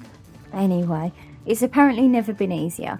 Reach out and connect Find them on the Adeptus Terra podcast page on Facebook, www.facebook.com forward slash the Adeptus Terra podcast, and the Adeptus Terra podcast community safe room Facebook group, www.facebook.com forward slash TATP safe room. You can also connect to them on Instagram to see some of what they get up to in between episodes at the Adeptus Terra podcast. Give these losers a break and please give them a like and a follow. Thanks, guys.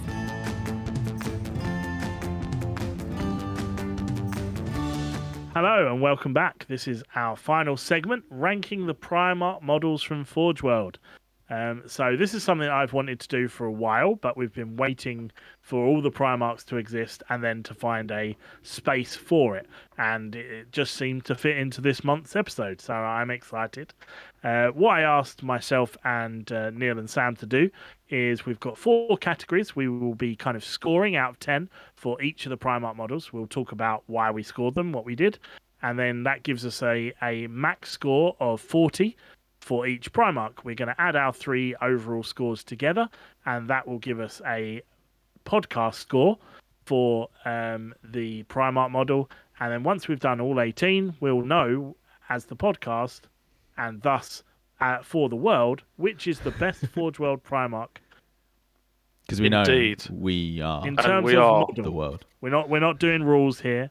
We're doing the model, how it looks, as is on the website, as you would get it, fully built, painted up. Ah, lovely. And as as Matt said, this is for the world. Yeah, We we, are are. correct. This is we, We are are. always nobody correct. else, nobody else can argue with us. We are correct. I wish, I wish we could record this, the video for this bit. So um, yeah, I mean the one again. I, I did say. I think I said before we started recording. Disclaimer: We're not experts in modelling. We think all these models are good models because we couldn't ever create something so detailed and lovely.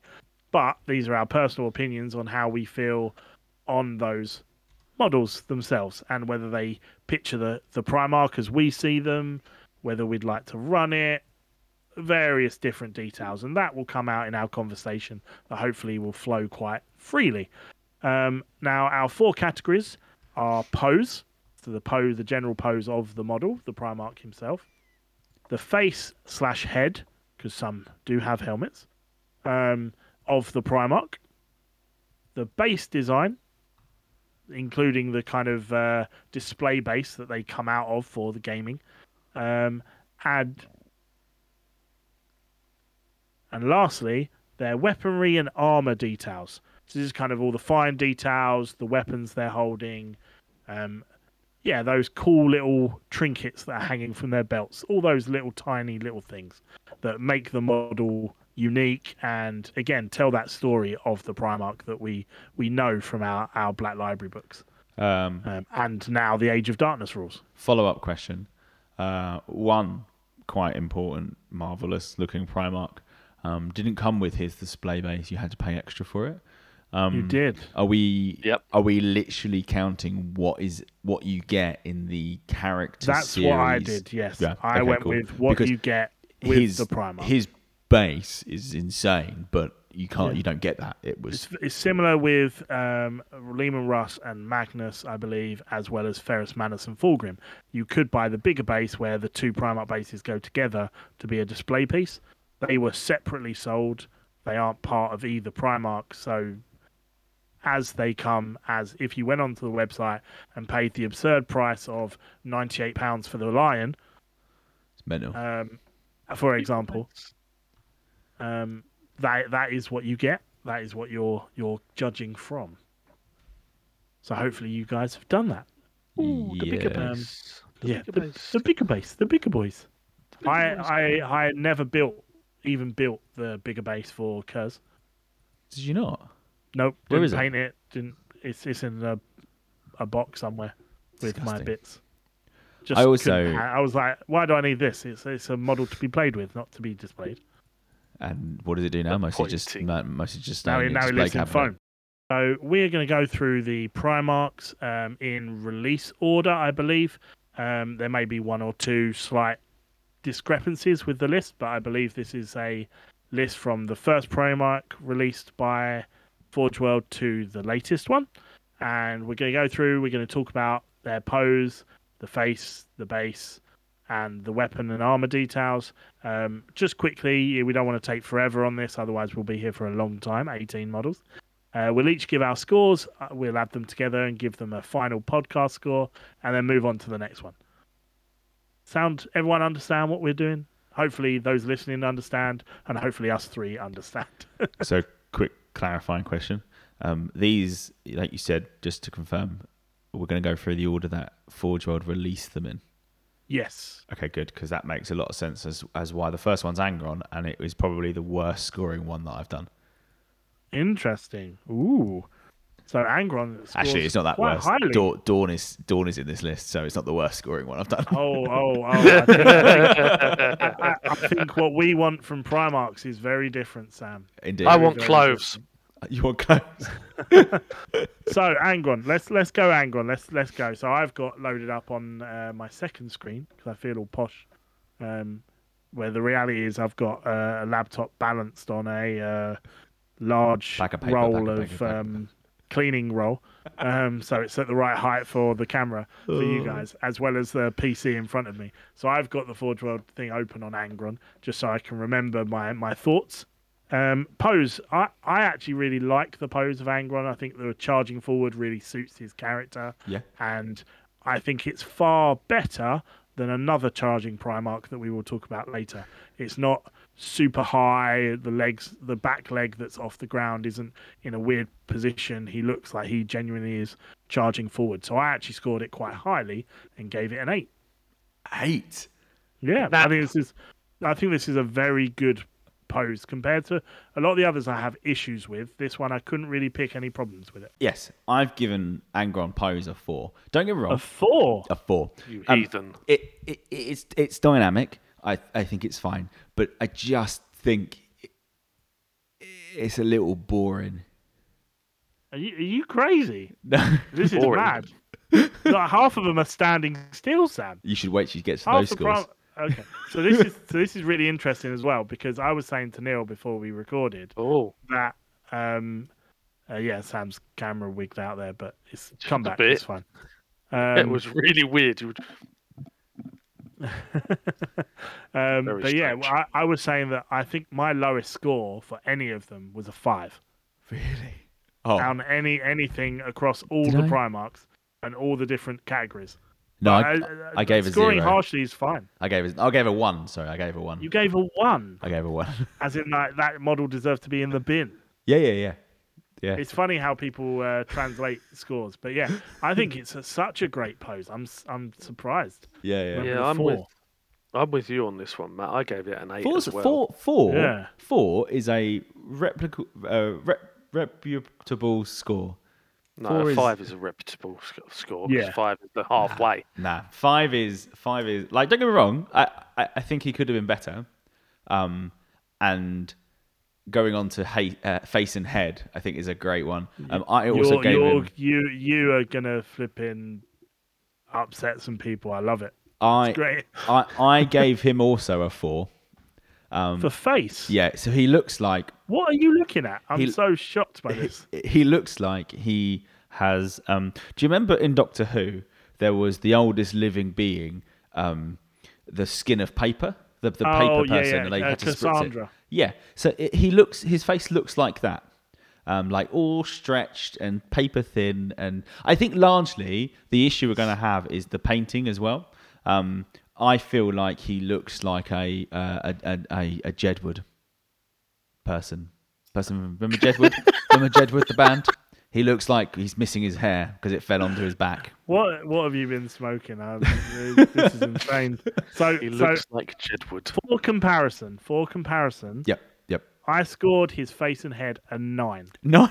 oh my gosh, Um, you are too I kind. sir. honestly no, because I honestly think this is one of the best depictions of what I see the Yeah. Primarch look like. Yeah, I yeah, think the okay. butcher's nails look great. I think the stretched out skin enhances the fact that he is his face is being pulled back by the implantation of all these nails into the back of it. Yeah. That would have an effect on Let, let me how open the tight image. your skin was. Let me open the image in its own tab and then zoom in on his face a lot more. Because Yeah, no, I- it's still bad. I- it's I still think- bad.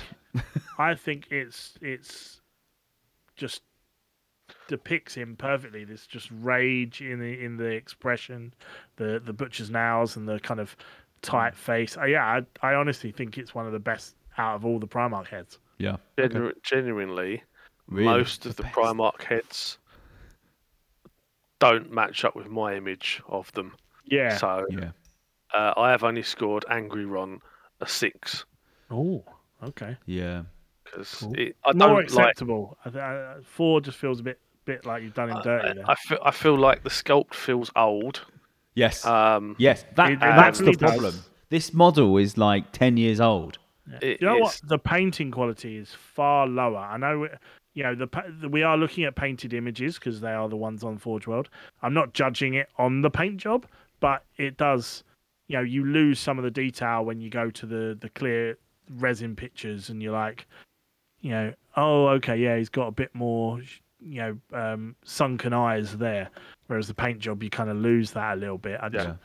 It is tough to to do it, but Yeah. Um, base. yeah, I'm so shocked. So I gave the base an eight because it it fits with the aggressiveness of he doesn't care who he's attacking, he's Mhm. attacking whatever. Admittedly, I know it's kind of a combination of the paint job because the paint Yes. job that they've done is to uh, World Eater. Yeah, well, this is Um, obviously released when the first book came out, so this is it's Isstvan three Angron. Yeah. So this is him killing his own legionnaires, you know. And uh, Death Um, Guard's in there. Yeah, the Death Guard at the front. Um, Yeah, yeah, yeah. I, I mean, I scored it an eight as well. Um, it's it's basic, which I actually quite like with the base. It's got the rubble on it, but it's not overpowering. The Marines falling around. I mean, I personally wouldn't put the two Marines on that are falling. I'd have the Death Guard one at the front. And that's but- the point. That is why it got a five, was because Okay. they're they're just just the fact they've just and and and you'll see it a trend. All of the ones that have got marines just flying around, like for me, it's just it's just kind of lazy. It's just oh okay, let's just let's just stick a body on it. I, I, you know what? For me, it tells a story Yep. That if I was going to buy this model and have it on display and Yeah. never play it because I'm just collecting the Primarchs, Yeah. having that story of Isstvan 3 Angron cutting through his own legion, those legionnaires need to be there, Hmm. Yeah. probably. Very cool. Yeah, yeah, so, 100%. so, so I kind of tried to not go too practical with it Yep. because I think 90% of the bases I'd either adapt, leave things off, or just put them on a different base. so the the the the actual base you would play him on um is has just got the one marine. And Yes. that one in my eyes is probably more acceptable. I do feel like it's it's like having a building on a titan or a building on a, a walker a piece of terrain that just follows him everywhere. Yeah. like you're never going to get a marine. You in my eyes right i would probably paint that marine like he's had most if not all of his paint scraped off of him like it's war zoned it, it it's weathered because then it's not attached to a single legion and yeah, it's it's not like a it's charred black or some Yeah. kind of something like that Yeah, yeah, yeah. something that it, it, it it can give the anonymity anonym, anonymity anonymity and you know what i'm talking about whatever yeah, yeah, yeah. Anonymity. yes it gives that to to that marine so it doesn't the issue i have with bases like the marines being flayed around is that is a picture in time of a certain battle in a certain time Yeah. that belongs in a display cabinet that's not a model in my eyes to be used on a battlefield on a game um, so that is why it got a five Yeah, However, saving interesting. So I think I, with my scores, I avoided all idea of battlefield mostly. I think it affected bases the most. yeah I find that the hardest thing to get over. But yeah, it's um, I, I agree with everything you're saying. Yeah. but I still scored it an eight because I think it's Yeah. it fits, like you say, that picture in moment. And I think if I was going to have this model, it would only be for display purposes. Yeah, yeah. And that's a really cool model uh, moment to have shown. I'd maybe even turn the Death Guard guy into another World Eater Yeah. and just have it all three as World Eaters. Don't get wrong. Cool model. 73 quid 50. I'd want it on a board. well, price point is not a point we're Yeah, scoring on because yeah, yeah. they can all score bloody low. Yeah. It's ninety eight pounds for some of the newer ones. Um, Uh, was s- blew my saving grace, weaponry and armor detail. I gave it a 6 um, primarily because um, of its cloak. Uh, of his Cloak cloak. is very I, rad. th- I thought his cloak was Yes. amazing. It in the in again the color pictures. It it looks real. It looks like fur. It looks like if I touched it, it would be soft. Um, I really like the way they've done it, and that and most of that comes from the sculpt. I know they painted very well, but the sculpt does does do that.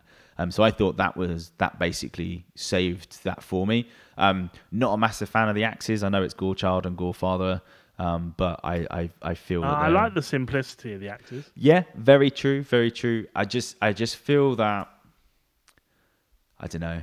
It's that and then And I, I I can already tell what kind of Primarchs you've scored highly. It's really interesting. It's Yeah. very personal, I think. Yeah. These scores are very personal, and, and I hope people aren't getting triggered by us just talking about them. It's just a fun conversation with friends on our feelings. yeah. Um, Um, what I do yeah. like is the gladiatorial stuff. So the the little loiny cloth, very very um true to his home world or, or where he came from and, and and in the fighting pits and stuff like that. I did I did like that. Um, but it got a six from me. Fair enough. What Nearly about you, Neil? I went for a seven. Uh, I just it it matches sort of the the the image that I've got conjured in my head about his armor. It's not super ostentatious. Mm. It's Yes. got a little bit of something going on. It's not just functional. There is a little bit extra there.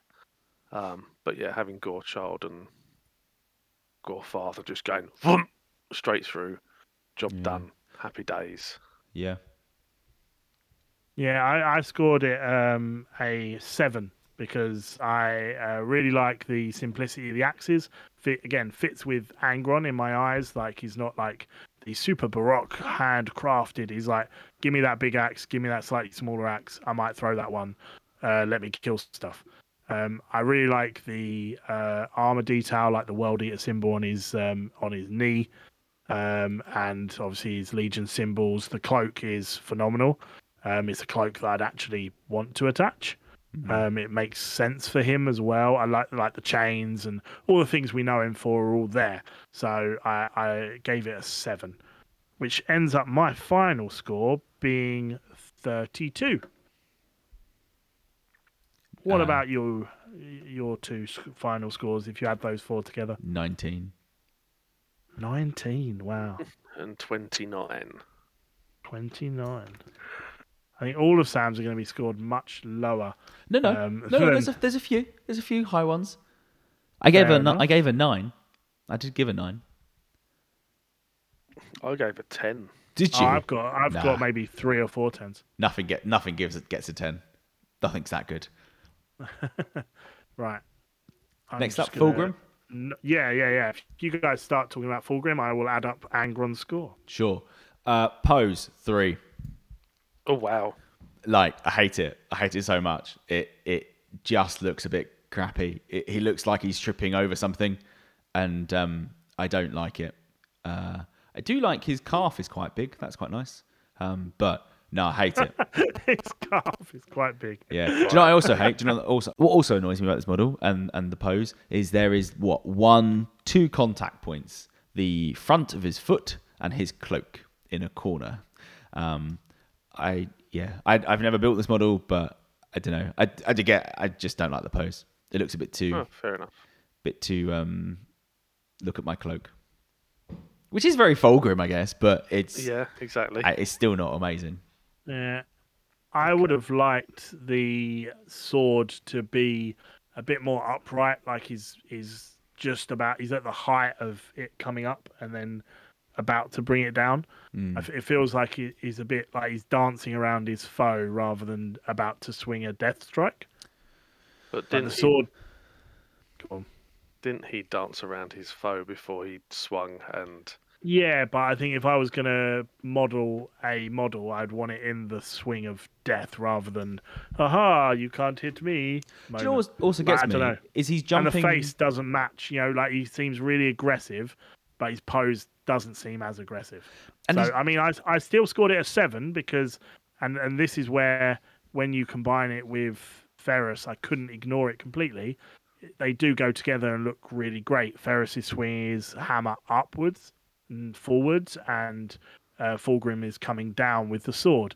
I just think the angle is slightly off for that moment of clash. But he's not coming down for the sword with the sword. He's jumping sideways away from what he's looking at. So arguably, well, that's Ferrus would need to be. yeah. Ferrus would need to be in front. He's almost dodging out of the way, Hmm. which is a bit crap. Which is why I would want him to not be doing that. Sorry, I, I feel like I'm being very negative about all these models so far. It's let's get gonna the really ones. interesting. let's get to the good ones. You certainly score them uh, score them harsher than than I have. I, like I say, I think the lowest in mine were like fives. Like Hmm. a seven in my head is like it's mid. I'm not massively excited by it. we need to work it's- on zero to ten for you. yes. Yeah. Five is mid. So I've, yeah, I I've know, but but it's it's a very good looking model that that is again telling that story, and I, so for me, like five is I don't feel anything. This is Again, I but- like it, but that's not I would- five, that's I would zero. improve it. Zero is I don't No, feel zero anything. is I want to I, I want to throw it in the bin. It's absolute garbage. Nah, I think we're. That's what zero is. It's, it's, this is why numbers don't work. Yeah, that's why we're throwing it together to get an average. I, I, I, I yeah, yeah. Yeah. So he he got a seven from pose for me. Face and head. uh, oh, whoa, sorry, whoa, sorry, whoa, no! Sorry, sorry. You talk talk too much to let me jump in and put my pose score in of seven. Seven. Oh God. uh, I've got no comments to add to this because we've already talked Fair about it. But Yeah, face yeah, and head. I gave a six. Uh, I gave it a seven. I gave it a Um, four. Ha ha! Okay, yeah. Neil, yes. Bring the hatred. So I, I like the kind of menacing face of I'm lo- almost a bit like losing control because it is that kind of stage of Fulgrim's kind of fall and turn. Yeah. Um, I, the thing for me is it doesn't quite look like Fulgrim in my head. No. Otherwise, I think it'd score higher. Um, I mean, like I say, I gave it a, a, a seven because I like the the m- maniacal, like I'm in rages of battle kind of thing. Um, but yeah, it just doesn't quite look like Fulgrim in my mind, so I couldn't score it higher. So when I look at this model, um, oh, when I look at this model, it looks like, um, it looks like he's having a gust of air from like a uh, a hair dryer or a leaf blower in his mouth because his lips are kind of like like like you know like kind of broad like like kind of like kind of noise. Yeah. it looks like the air is flying straight into his mouth. Like he's either jumping away cowardly too much, and he's just kind of like it. It. it I now I'm thinking about it. Maybe six was too generous.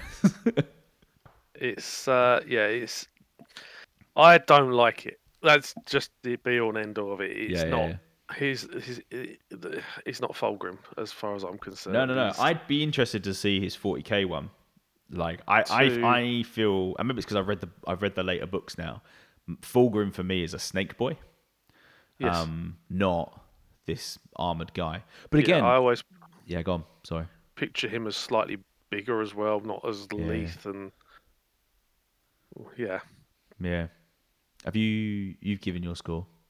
Yes, I have given my score a four. Uh, base. I um gave it a two. Wow. I Wow, you really didn't like the base. It's just for me. It, it's just lots of Marines piling up, which I guess makes sense for Fulgrim, but they're all again. It's been painted.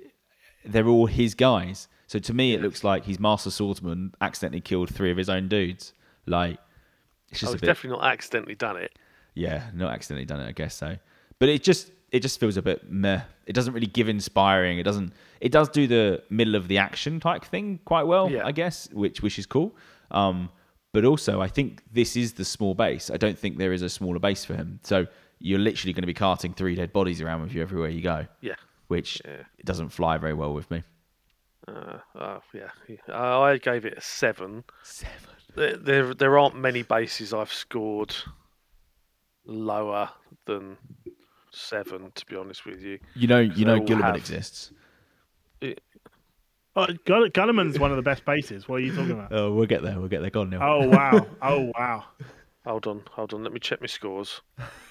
no, no, I didn't. I didn't actually score him that low. There's a good reason. My argument is interesting for that one. Okay, I Um, look forward to it. But yeah, no, it's it, it's it's the, the base has got a decent amount of detail on it. It's it conveys sort of like the the ruins of uh Isstvan.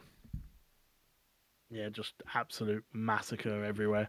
Um, I th- I think for me, um, the one thing that really annoys me, and I don't know why, it just catches my eye a bit too much, is the Legion symbol that's stuck in the in the middle. Yep. Um, that that knocked it down a peg, so I gave it a six Yeah. um, because that just annoyed me a bit, and I wouldn't. I would try and find a way of not having that. Having the the Marines everywhere. It's two Primarchs fighting. Marines getting caught in the crossfire. Absolute death. It's the massacre Yep. of Isstvan Five. Like I, I can forgive the dead Marines for on this one quite easily. But Again- that banner piece just sticking up really annoys me. If it's a display piece, absolutely. But for your everyday game, I, I just think it's it doesn't make sense. It's it's too. yeah. Although it's again, too what- much. What's what's there for his detached base? There isn't one. That is his base. Uh, uh, is it? yeah. Or, I don't know Oh whether yeah, yeah, just. Yeah, I think you him. are right. Yeah, because they the way they did this one, and the same with Ferrus Manus, is the uh, detachable base was the middle centerpiece Yeah. that they both slotted into. Yeah, yeah. So this is his base. So everywhere he goes, he's going to be carrying around three dead bodies and what looks like most armor from another dude. Like Yeah. it just in my mind, it just didn't Yeah. make sense. That's why I, and you weren't here for this. I gave it a two. Oh, okay, wow, Yeah, yeah. wow. I did hear Neil's reaction um, out through the headphones while I didn't have them on. Sorry, I, I had to take that phone call. I couldn't. That's fine. That's fine. That's fine. Fine. Um, Um, weaponry and armor yeah, details. No, that's interesting. So yeah, weaponry and armor details on uh Fulgrim. I went with an eight. Um, I really like the details. I think they picture the Primarch very well. Um, like the fancy cape. Um, uh, the sword. I really like the uh, uniqueness of the sword. Um, yeah, there's not much that I could fault in terms of his armor detail. I think it looks really, really good. So I, I gave it an eight. Neil, what did you give? Full, what did you give? Um, Fulgrim's armor detail. I gave him a nine because I really it, it even though it's not quite the body shape I had in my head, it is Fulgrim in that Mm. sense. It's it's it's fancy. It's look at me, I'm amazing. Look at my sword. It's a Leon blade, or however you Mm. pronounce it. You know, it's it's. I'm marvelous. I'm wonderful. I am Fulgrim. I am the best. Yeah. It- It is Fulgrim. Yeah, I gave him a three. Wow, you really Uh, dislike this model. the the saving grace was the sword. Um, the cloak I felt looked kind of flat. Um, it did it lacked kind of movement um, in it, and and I don't even think it was that's the because it's the way it's been painted. I think it is literally just. Um, just kind of like flat. It doesn't really look textured in any way, shape, or form. Um, the tassels annoy me that are around his crotch because um, they're too low. So everywhere he walks will just be like this noise, like just on his armor. Not picking it up. Oh. Of, of the thing met. Oh, okay. Sorry, it must be the my supreme background noise cancellation. Just the ching ching ching of metal bits hitting against Yeah. his kneecaps, um, all the time as he I- walks. well, I, yeah, I suppose so. and um, I like the the the the the sanguinary sanguinary looking face on his knee. That's quite cool. um, and the I don't I don't particularly like his giant eagle pauldron. Um, because it looks like he wouldn't be able to walk through doors very easily, um, and would probably and it He's doesn't it so doesn't practical and and, doesn't on the tabletop. it doesn't So interesting. it, it doesn't actually serve any purpose to protect his face from anything. Um, if No, it's baroque. It's like, look at me. Look, if anything, it, it would actually hinder him to see his back left side um, because there's a giant eagle wing there. Um, but then we have Horus yet, so we will get to him and his view. But he, view. c- he can only turn right. He can't turn left. It's like Zoolander. Yeah. Go on then, Yeah. guys. Overall scores for Fulgrim. I've got 28. I have 27. 14. 14. 14. Carrying on with the. Will one break 20? Who knows? Uh, no, Get next one. half. No, that's, no. That's halfway. Ferrus Manus. So, Ferrus Manus. Indeed. Let's get on to Ferrus Manus, Primarch of the Iron Hands. Okay. This one is uh, a personal favourite of mine. Um, I quite enjoy Ferrus Manus and the, the model. Uh, in terms of pose, going straight in, uh, I think it's really, really well posed. I feel the motion in the swing of the hammer. I think that is um, just a very good action pose. You know, he, he doesn't look weirdly shaped or misfooted or oddly angled. It all seems to make sense, and you can feel that hammer blow coming. So I scored it very, very high because I could find very little wrong with it, and gave it a nine. Ooh. Nine. Yeah, well, it's virtually perfect. There's not much of the pose that I would change. I. I will go a step down and mm-hmm. score it only an 8. Right? But positioning wise, yeah, it's it's positioned correctly for somebody that's swinging a massive hammer Mhm. to try and make a contact blow with somebody that's dancing around in really fancy armor and a sword that's not quite up straight, ready for the death blow. Cool. I uh, agree with you, Neil. I think it's an eight Ooh, for the pose. the I, I think one it yet. was really dynamic. I think it, it was probably the most true to life in terms of you could hit, you could you could physically feel the the the the movement in it. So I like it. I think it's a name. yeah. Uh, face and head, I said a six. Okay. Um, I think it- from you. I think it was painted really good. Um, and I think you can really see like he died young. He wasn't an old Primarch. He wasn't one that lasted like 20, 30, 40, 50 years. So he looks relatively young. Um, and I think it, it, it, it's how I imagine him to look in the in the books. Um, like I said though, horribly not painted, looks terrible. um, but then so do they all really. Um, Yeah. but but yeah, so I I, gave I gave it uh, a six. I actually, this is probably the one Primarch out of all of them whose visage I actually like. Oh, okay. Everyone else is a bit meh, really. Although I have scored them all pretty highly because they're all pretty much the same. But I gave him a nine. Mm, nice. Okay. I, I scored it a seven. I think that's my standard a lot throughout. The kind of it's good. It fits roughly what I think the Primarch looks like in my mind. I can adjust to it quite easily, but there's nothing particularly of of note. You know, there's nothing that goes, oh, that is this really cool feature, or that grimace or growl or whatever on the Primarchs. Often doesn't quite hit the spot. Like it doesn't look like he's straining much swinging that, which either just says, yeah, he's super strong, he's a Primarch, get over it, or I don't know, I'd want a bit more aggression in his face. Gritting of teeth. Yeah, kind of. I don't know. There's not much wrong with it, but there's nothing that really stands out either. So I gave it a seven. Fair Yeah. enough. Uh, Uh, base. five. Okay. Only Middle because of his detachable base. Um, yes. uh, Yeah. yeah you lose a lot of that stuff. You yeah. lose a lot of the extra crap. Um, so it's a lot more simple and actually usable. Whereas, um, whereas Fulgrim, it wasn't, in my opinion, uh, and it was stupid looking. Um, so Okay. Ferrus Manus, I think five. It's a usable base. Um, I'm not a fan of the Dead Marines, obviously. I think we all know that by now. Um, but I, I thought it wasn't horrendously trash. Okay. I, I gave it a seven. Um, similar thoughts. The the dead marines don't stand out as much. I think they're all kind of laying quite flat and low to the ground, which I think doesn't you know take from the eye of the the Primarch itself. Um, again, fits the whole story of Isstvan Five. Blah blah blah. Um, yeah, so I, I gave it a uh, a seven. Okay, I gave it an eight because again, I think it fits. It fits in with the whole.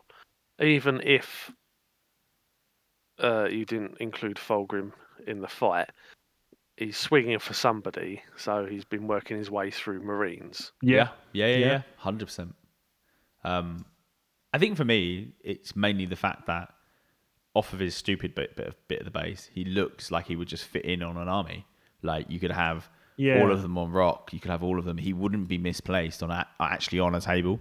Whereas I, I think a lot of the the the bases, and you'll see my scoring of bases.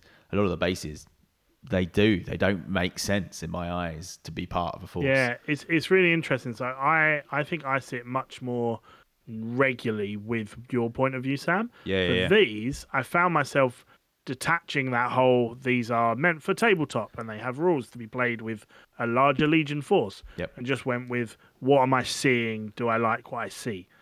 Uh, in terms of the the picture and the, and, and of the model, um, without thinking practically.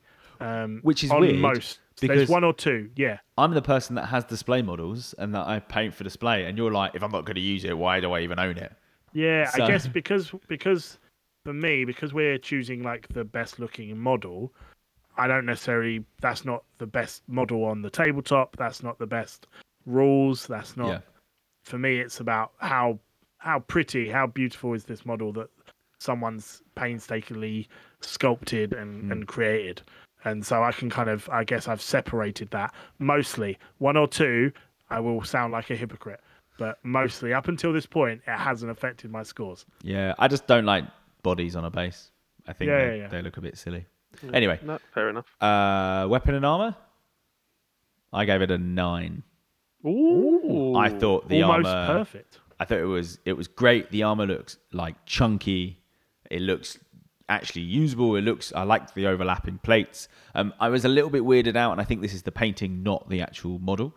Um, it looks kind of like his uh, his the greaves, the arm of the greaves, right? The the bit. you do the forearm. realise Yeah, his hands yeah. Are metal. are metal. No, no. So, um, what I was going to say is, it looks like the, from the painting, the, the the bit on the forearm sort of looks Yeah. like it just blends into this the the the upper arm. Okay. Like yeah, it's kind a of- a little bit too much kind of green in the in the arm color Yeah. rather than just silver. So, if they're metal, that's fine. Um, but I assume there will be stumps that they have either been stuck onto with plungers or actually into the bone. No, no, no, no. So the story is that he killed a C'tan shard by holding it in liquid hot magma, Okay. and the liquid metal, living metal, transferred to his arms. Okay. He's like magic metal hands. Oh yeah, it's not that then. It's if you if you literally look. Yeah, it's, um, it's the greeny blue above Yeah, yeah, the greaves on his kind of mid arm. That is where your your kind of eyes are going. What? and I can't. if that I was can't- like silver to skin, Yeah. you kind of you get that right. Yeah, and I, I really like the backpack. I really like the um, all the detail in the backpack. I can imagine that you never, ever, ever get that backpack in that pristine condition from Forge World. Um, I think a lot of work has gone into that to clean it up, but I really like the detail in the backpack, and I really like the just the the extra things, just like um, the the um, uh, the wiring coming off of his backpack. Not a fan of the the the groin chains that they all seem to be having, um, but you, you can't be perfect, right? That's why it's a that's that's why it's a nine. So I, I also gave it a nine for very similar. It's very unique. It stands out, and there was much that I could fault on it, so it got a nine. Oh, and it also got a nine from me as Ooh. well. Uh, so that totals mine to twenty eight. Wow, I'm at thirty-two. See, I, we're getting um, closer. I'm Yeah. at thir- 34. Uh, Oh, this ruined it. is much higher scoring um, than before. I feel like the Kingmaster. The Kingmaster. Yes, I choose the War Master now. Okay. 94 for Ferrus Manus. Lorgar. Uh, yes, Lorgar. Oh, now this is another another another interesting one. Pose six. I like Wow. the fact that he. I never imagined Lorgar actually fighting. Um, it's a very static pose. It's a power when pose, When he does, right? he gets beaten up a little bit. Yeah, yeah, yeah. He's a, he's a little bitch. Um, he, it's a power pose, right? It's a, it's a. I'm standing there. Um, I'm standing there. My feet are shoulder width apart. I am waiting for for my um, disciples to do my dirty work for me. Uh, I I think it's a it's a good looking thing. I think it's a six. The hilarious thing is, right? I really dislike this pose, and I gave it a five, just one lower than you. I think the shoulder width apart legs are really kind of cartoony pose. Um, I just he doesn't look intimidating. He doesn't look anything. It's just a model standing there. I just there's nothing there that's of note. And But it- but it's so I Lorgar. got a five. That's what he is. He's not of note. Yeah, but I'd pro- I would have preferred something like have him reading from a book or having the, the mace over his shoulder or some kind of that would interesting. be epic. Mace on the shoulder. yeah, yeah, standing there like Yeah. pretentious. You know what I mean? Like something of note. This just says I plonked a model there. Like Yeah, yeah. just tell me anything. but that's why I And got that's a why I gave it a five. That's why I got a That's six. why mine got Yeah. a five, right in Yeah. the middle. Doesn't doesn't say anything. Yeah, yeah. Right. Okay. So three. Nice. I like it. I really. This does nothing for me at all. Do, do, really? I actually think this one's not that bad. Yeah, it's really It's- interesting. But then, but then, I'm I'm sure. I'm, and we'll, don't give it away, but I'm sure there's certain other Primarchs who are just standing still, Sam, that you're going to score really low on pose. Yeah, And 'cause this they're- guy's because the they're, worst because they're of all trash. of them. Because they're trash. No, no, because they are better and make more No. sense as a character. No, they This don't. one- Read some books, right? Lorgar does no fighting ever. yeah, it makes and he's constantly sense. reading and Ex- writing. But but he's, Have him, he's, have him doing something like that, just standing he's there. sheathed. He's sheathed the book in his shoulder pads. it's Uh, there. It's just no. It's just a rubbish pose as far. It just as has no concerned. character. There's no character. No like- character to Lorgar. Uh, face, head. Back to my normal scoring. I gave it a three. I think it looks really boring.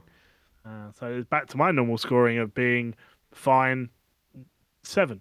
I think he would look better in a helmet.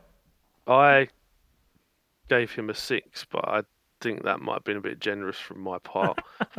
I Um, mean, in terms of helmet, he is always kind of known to having his face out with all the um, uh, inscriptions all over it. Maybe So- uh, a Magneto style helmet. I, I was thinking something like that would be cool. is he bald in the books? Yeah. Or does Uh, yes, I Yeah. believe. I believe he literally, he, he like, he's running out of place to write all his new holy scripture, and he so he's like Isn't there a scene where he, he gets a, himself so he can isn't have there, it all written on him. isn't there a scene where he gets his cape and just buffs his head a little bit? Yeah, so I I, I kind of get that. I kind of get this withered kind of you know he's he's dabbling in powers that he kind of feels like he understands but maybe doesn't. Um, yeah, I, I see the kind of the scribe, the the withered man that writes stuff down. You know, um, rather than the the warrior, the vibrant youth of like a Ferrus Manus, who's hot headed and ends up obviously losing his head because of that. Um, whereas Lorgar's very kind of I don't know. He's seen the universe. He's travelled and found the chaos gods and has lived. I um, I- I, I I agree. I always picture Lorgar being old. You know, those that can't Oh, do okay. teach that kind of thing. I think it's that boring, stuffy into books kind of stigma Yeah. and stereotype that probably we shouldn't have. No, um, Oh, base design Six. uh, yeah, I gave it a six. eight. It's fine. An eight. Okay, Eight. I thought this Why base have you- why? was wonderful. Like I thought What, the because it's boring. No, no, no. Because like the the display one looks great because that's how you I would imagine Lorgar on top of that rock, uh, evangelizing to the people, leading them from from upon high, and then the um the the the the the the the, the playing base, as it were, the the bit that he actually stands on, having the ruins around him is really cool. I would perhaps do them glowing, um, almost like where he walks is like the ruins are inscribed. Some by the ruinous OSL would really Yeah, yeah, make yeah. that model pop a bit more. Yeah, yeah. I thought it was really good. I really liked his base. It's lots more characterful. And do you know what there isn't? There isn't any Marines because he hasn't killed any because he doesn't do any fighting. He doesn't do his own dirty work. He's lazy. yes, yes, other people. Which is why it's great because this is how we how I imagine him. Right. Okay. Yeah. Um, weapon armor and, and details. I don't really have anything to add to base. I think. Did I give you my score? I think No. I did six. Uh, weapon armor and details, I gave him a three. Um, again, Uh, the mace saved it for me. Um, I thought I, th- I thought the mace was really cool and and a, a wonderful piece of piece of um, weaponry. I, I, I, I thought his armor looked a, a, a bit awkward, like it. I don't know. It looks a little bit. Um, I kind of like that though. If we're talking about the guy who doesn't really fight, and then he puts his like warrior armor on, and it doesn't seem to fit quite right. Like I kind of like that narrative. yeah, maybe that's it. Maybe Um, that's it. It doesn't. It doesn't really seem like it fits right. Yeah, yeah. I mean, I I've looked at my score when I did this, and I must have been enjoying the the carvings on his armor and the intricate design because I I gave it an eight. Wow. Now, I think that is probably a little bit higher, but we'll stick with the original ones. I, I enjoy the the um, the knee guards being kind of you know the flame tops really unique. The mace is cool. The um, runes and stuff inscribed into the armor really make that pop. I kind of like the fact that the um, power generator, as we always call backpacks, um, just looks like a big marine one. I think one of the things that kind of sometimes frustrates me about the Primarchs is their armor looks so different and unique compared to normal Space Marines, whereas he looks like a more fancy Space Marine. And I like that about it. I like the fact that it's basically a Mark III jetpack, uh, not jetpack, um, backpack power generator uh, with four exhausts rather than two because it's just larger because he's a larger being. Like Yeah. that just that thing I think made me go, oh, it's actually quite good. Uh, I th- I do think it is a bit high, but that's why I scored. Oh, I gave it a five because it's boring, in my opinion. Yeah, again, I was picturing like you know all the runes in his armor have those glowing, and you could do some really cool Yeah. OSL stuff, like have have the armor kind of glowing as you sometimes see on the bottom of the kind of face. Like there's some kind of weird power that is kind of unseen but seen. So that Because total- because uh, Lorgar when he's transfigured is an absolute beast, always used to be, um, and I'd love to see a model of that, where he basically just becomes a demon Primarch for a while and then goes back to normal. That would be kind of cool. Uh, so that takes my score for Lorgar to uh, what twenty. Ooh. I also put 20 then. Yeah, Yeah, mine see? was 26. Yeah, but you're too generous. We know that too much. I, I, I'm genuinely on the positive side when it comes to the Primarch models, apparently, which is, is interesting. Uh, Horus, the big boy himself, pose six. I thought it was really good. I thought it was a how I imagined him leading from the front, pointing towards the enemy. Get over there and punch them with your fists. I thought it was good. Yeah. Yeah. I uh I took it two points higher and went for an eight because it's kind of like it almost feels like uh this is where he's going eventually, even though it's not uh Horus Ascended, it still feels like it's I am on my way to see the Emperor. I'm climbing the stairs to go and kill him. Mm, okay, yeah. I, I gave it a seven uh, in between both of you, really. For Similar reason, really. I, I see the the uh, the leader who's standing there and going, "We're going this way," pointing with his mace. You know, onward to heresy. It's it's him at the beginning, um, and and it it matches that. I think it would have scored higher if it had a little bit more unin, unintentionally, you know, character to this character series model. Like, it just he's kind of it's a generic kind of pose of like, look at me. Uh, there was nothing massive that stood out because it's Horus. Yeah. Um, face head, I gave it a three. It looks like every other bald Primarch. Uh, I gave it a six for that reason. I gave it a seven because it's a little bit better than Lorgar's.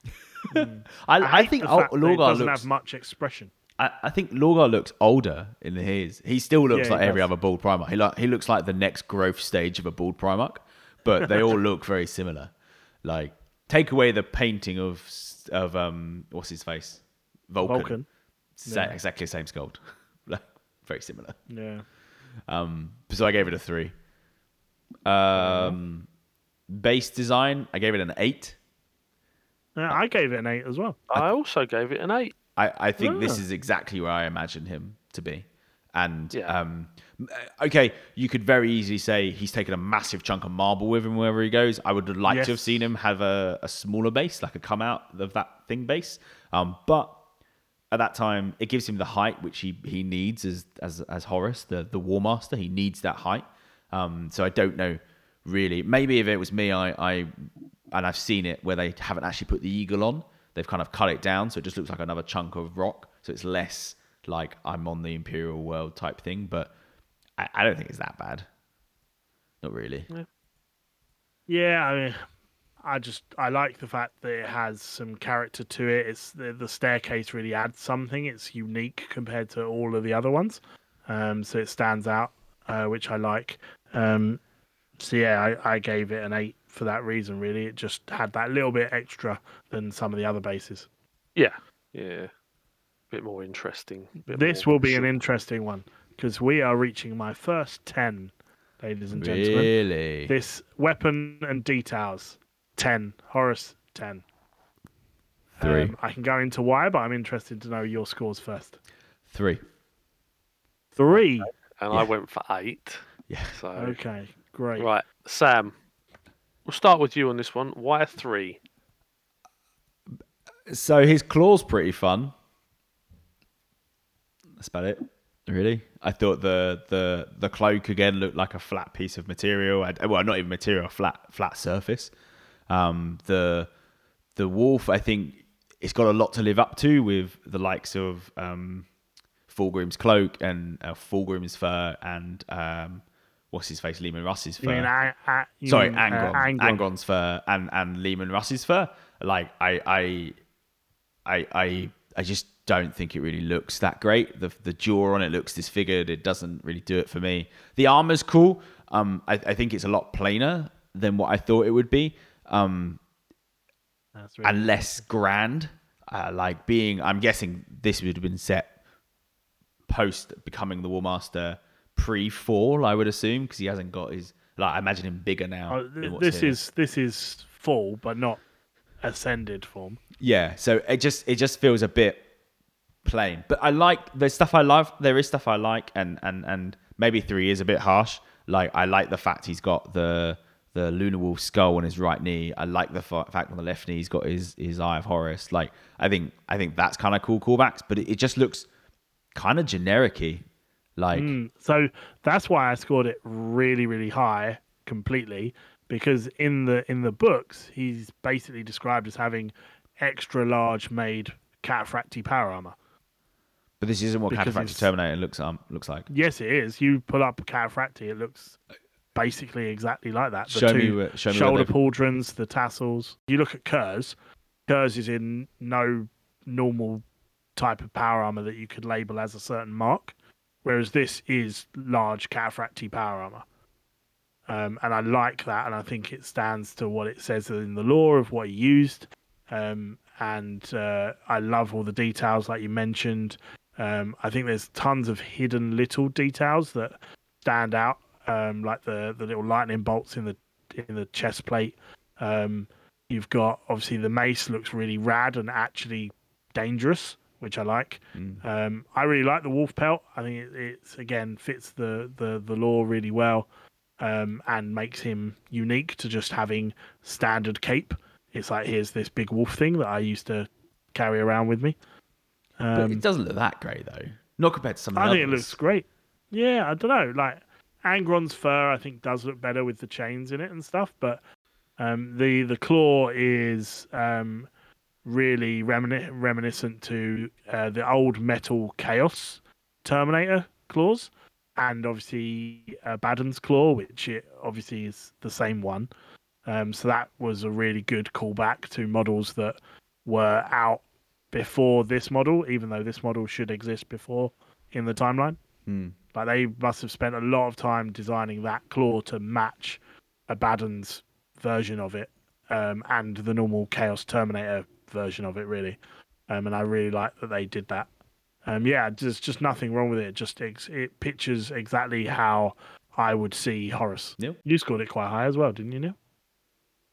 Yeah, an eight. Yeah. Anything particular stand out to you? Uh, I just it matches the image.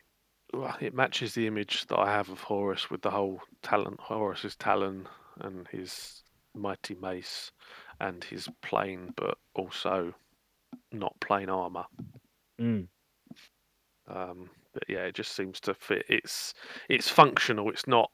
Or it doesn't seem over the top or too over the top. which I think they could very easily have done.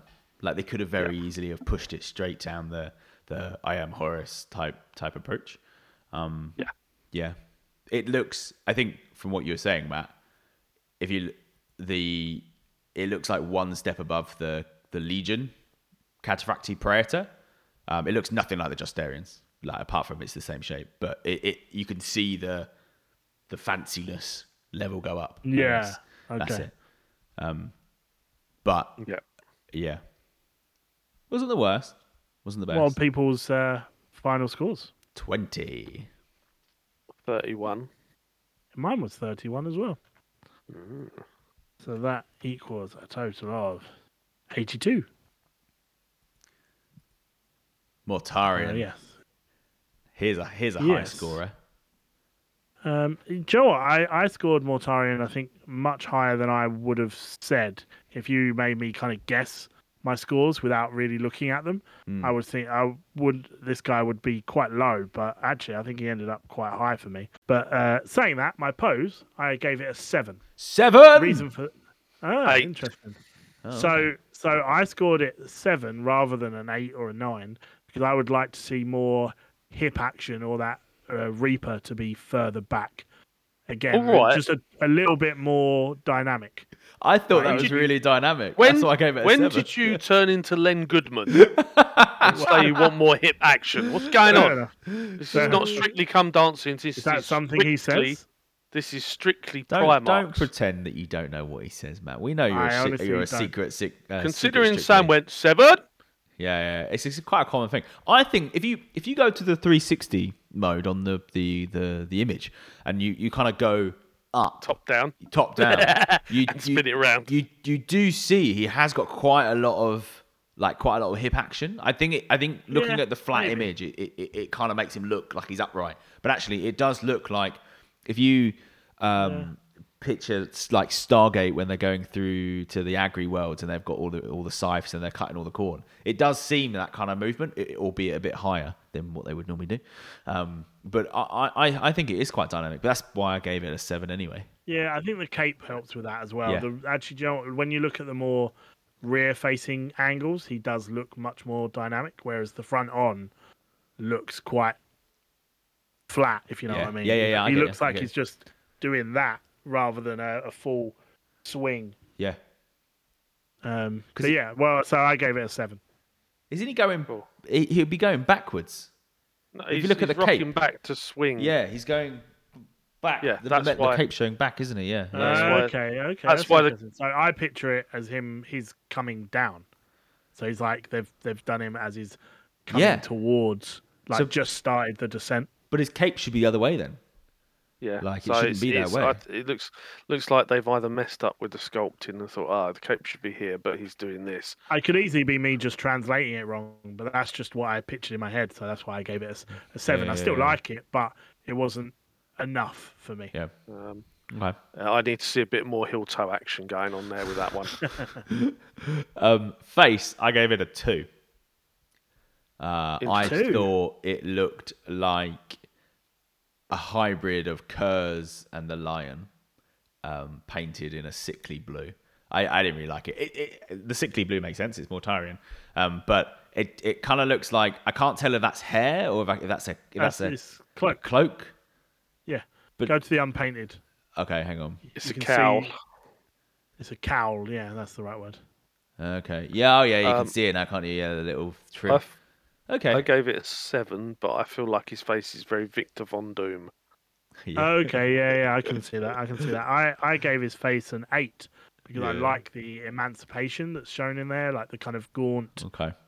um, sucked in from all the uh, horrible chemicals that he's been exposed to. All right, he's up to a five because now it makes sense that that isn't his hair. I thought it was just really crap hair. So Yeah, I mean, like I think a little bit of um, detail on the trim front of the cowl, Mm. and you, that makes it work. Yeah. yeah. Okay. Uh, base nine. I think it's solid, near perfection. Like I think it's simple enough. It adds character to where he is. The the base of him not on the the, the pipe work is is nice size. It's very simple. It actually looks like it works rather than this marines everywhere. I Which- gave it an eight for that reason. I Same, gave it. same feeling. I gave it a six because it's boring. Oh, interesting. it's really interesting. Yeah. Uh, weaponry and armor details. I, I gave it an eight. Um, I think the the woodwork on the scythe is amazing. I think it looks really good. I think, albeit it is painted, it's not it's not in the sculpt as far as I- I'm aware. I think the armor looks just like it. It looks. Do you know what his armor reminds me of? Like, um, you know, when you were probably younger. Uh, I mean, maybe not you, Neil. Maybe plastic didn't exist then. Um, when you were younger and you had like the pipes and you put your hand through the pipes and you had like pipe pipe arms and pipe legs. Uh, Yeah, you, ever, yeah. you ever do that? I mean, you probably still do it, Neil. Um, his legs look like that. They look like pipes. They look like that's how he's pumping Okay. out that toxins through his legs and through his body. Like it looks like a sealed unit. Um, Okay. I thought it was really good, and the backpack's amazing. Like it looks like a cobbled together mess of pipe work and boilers and yeah, Yeah, I, I like the backpack. I like. I actually like the dangling like uh, censures on his um, uh, bottom of the backpack. is that the name for the around. the swingy things that the priests? Yeah. I think. It, I think it's a censure. Yeah. Uh, they do look like sensors, yeah. Um, so I quite like those, and uh, the obviously the the scythe is just unique and Yeah. awesome and and giant. Everything you kind of want a Primarch weapon to be, and yeah, like you say, that backpack with all the pipe work and the exhaust is just Yeah. something else. Yeah, so he he scored a, a, a nine with me. I only scored him a seven, but um, yeah, it's still good. Wow. Maybe I should definitely do Death Guard. yeah, Um, to add to your um, your camera, by the way, Sam is going mental. Is it? Uh, Yeah, you're just one picture, but jumping up and down. It wasn't even moving on my screen, so Oh, really? That's so weird. Maybe. Uh, uh, Um, who knows? who knows? Okay. Well, I'll just.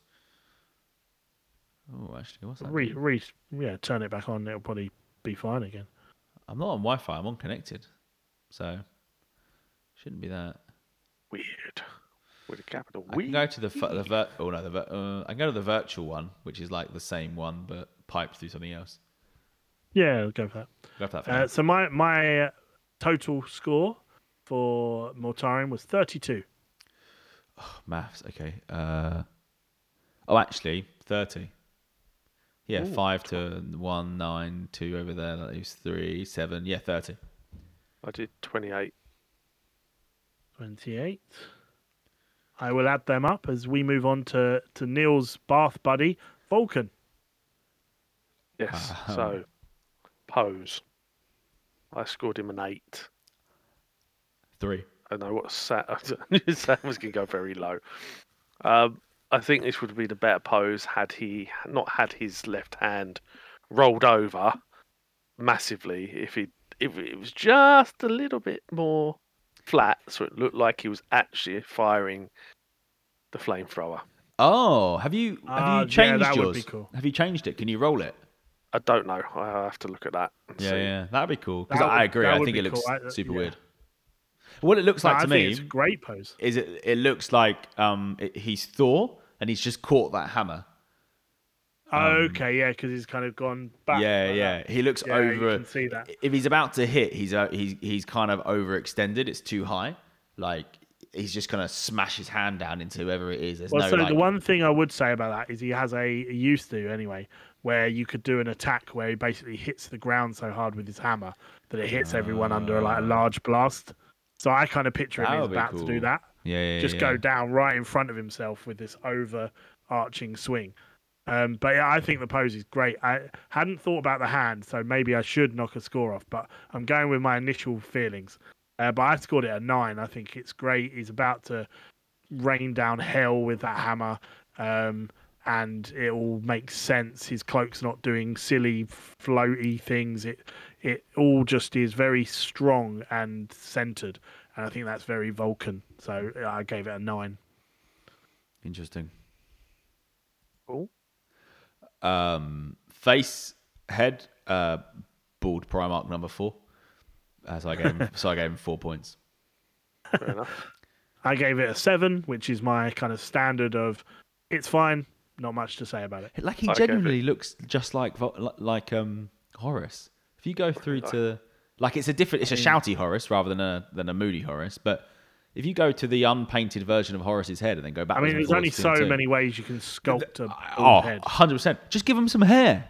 I know Vulkan, Yeah. he's burnt all his hair off, but okay. But he could have like a little bit, like I don't know, scales or a toupee or something, Or, or get this, a helmet. or a helmet, or a helmet. I gave him a seven Seven. because uh, he's a bit more animated, bald head Yeah. compared to boring Lorgar. And Hor- and and Horus as well. Horus was a bit more interesting. I, I I agree. Actually, he is animated. He looks angry. He looks he looks annoyed at whoever's trespassing on his swamp. Um, he does look angry. I just I think the skin color. I know I know it's that's that's not tar- not nocturne. Like I just I've never seen anyone do it well. Like it just it looks like they've just painted it black and just dry brushed it white. It doesn't look very I don't well. know. I, I've seen some good ones. I think you have Yeah. to look for them. But yeah, I've seen some good ones. Yeah. okay, fair enough. Still wait, still waiting to see Neil's version of this model. Yes. Come on, Neil. Uh, base design, I gave it a four. Um, Uh. not the worst base in the world, but I would definitely leave the dead bodies off of it. Um, and I'm pretty sure he must come out because you can see Does. join lines. So they haven't. Yeah, he does. He Okay. does come out. What does he come But with? the the thing that I hate is that really tall bit of building that is behind his back. Yeah. Yes, it's a bit of an I awkward. I gave him a six because of that. It's an awkward bit of terrain that's sticking up that makes painting a lot harder. You could very easily just saw it with a junior hacksaw. Oh yeah, put some that's, paper that's what I would in do. and bend but- it over. Like I have yeah, it like I, I'd just literally just take it off. Just yeah, yeah. don't need that bit.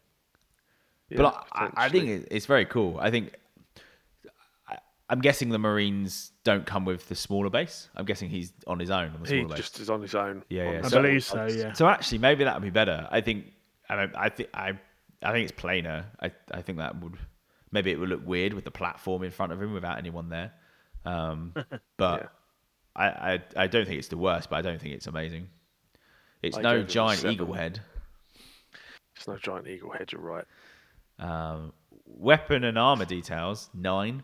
I thought it was phenom- I thought it was phenomenal. Well done. Ah, You interesting. I, scored ga- it correctly. I gave it a seven. Really? You you have You've not not- scored it correctly. I, You I, have I, don't know, I don't know why. Just nothing massively jumped out. Like I think his armor looks a bit plain from the front, like on the legs and stuff. And uh, the hammer's cool, but not really anything to shout about. Like the It's the same armor that really. Horus I like has the got. head, but- And he gave Horus like a ten. Horus's mace is amazing, and that claw is iconic. Yeah, there were lots more thought into the things I liked on Horus, whereas here, like I like the cape of the the scaled skin, um, the backpacks, you know, unique. The the the dinosaur head. I know it's not a dinosaur, but you know, it's cool. but I don't know. There's just a lot of kind of eh on it for me. Are you on crack? Like this is far it's- better than Horus. It's, No, it's, no, no. it's much more detailed. Yeah. It's, it's got slightly recessed details on the leg and That was my question. So on the painted version, he's he's It's- done up the upside of the leg. He's, there's there's detail. Is that actually on the model? that's on. the Oh model, yeah. man, no, this is this is definitely phenomenal. I, this is Horus is trash next to this. Like the the the cloak is good. I love the cloak. I love the fact you've got the teeth going up the right hand side. It looks like the Yeah. front part of a dragon. That's not a dragon. Um, it looks like that. The the the um custom made weapon holster for his giant magnum that he's got on his back like uh, made out of scales like this is a phenomenal model like the base is lackluster don't get me wrong but the detail in it is is far greater than than horus like i i, I really like this model but now you've pointed out that hand it does 100% irk me then you need to rotate that wrist Yeah, I'll have a look at that one and see if I can. although if Yeah, it was like that would it look a bit too forcey No, no it's it's it's, it's as long as I doing. if anything, I'd want a fist. or just just limp it down like just, just I, a limp I will see if I see if the fingers can be um, manipulated. Manipulated, or if another hand could be acquired. Give him a tiny hand. Give him a tiny, tiny marine hand. Just get a normal marine hand. Yeah, no, I thought Vulkan was great. I thought it was amazing. Um, I love the detail. Total scores, boys. Oh. Strangely enough, not the highest score from No. me. Only a thirty-one. Uh, 20. Mainly After saved by that. weaponry and armor. Yeah, yeah, yeah. I don't get me wrong. Mine was 29. the po, the po, in, the lowest one for mine was the pose. I, I, I kind of feel like it was a, it's a little bit wasted. It's more I- animated than some, but He he hits 80, so he's he's doing all right. He's up there. okay. Konrad. Ah, now here we go. Here we go. Do you want to hear some bias? Well, we haven't got to we haven't we haven't got to Sanguinius yet. oh God, you're gonna you're gonna absolutely hate me after we do Sanguinius. I I haven't actually given that higher scores to him. Anyway, Konrad. Um, I gave Konrad uh, a six for a pose. A pose, wow. Yeah, yeah, Okay. yeah. Yeah, mainly because it, it's it's um I like the fact that he looks like he's snowboarding, um and I, I like the yeah. fact that he could very easily be placed on nothing else apart from that that angle of building. Like it it's kind of cool. It's very stabby stab. I, I get why they've done it like that. He does look like um what's it called Nightcrawler from X Men Yes. um, like jumping up into the rafters Yeah, and yeah, yeah. stuff. But um, I, I, yeah, I like her power pose too much. But yeah, Ah, this explains six. a lot. No, but it's not though. Wait till you get to Guilliman. I'd be interested to see if Matt scored a nine as I scored a nine. For the pose, if you Yeah. scored a ten, Matt, yeah, is- I, I no, I, I scored it a nine. Yes. I think Sure. it's, it's an amazing pose. It's dynamic. It's different to 99% of all the other Yeah. Primarchs. Um, Yeah, and yeah. it suits his character a lot. Yes.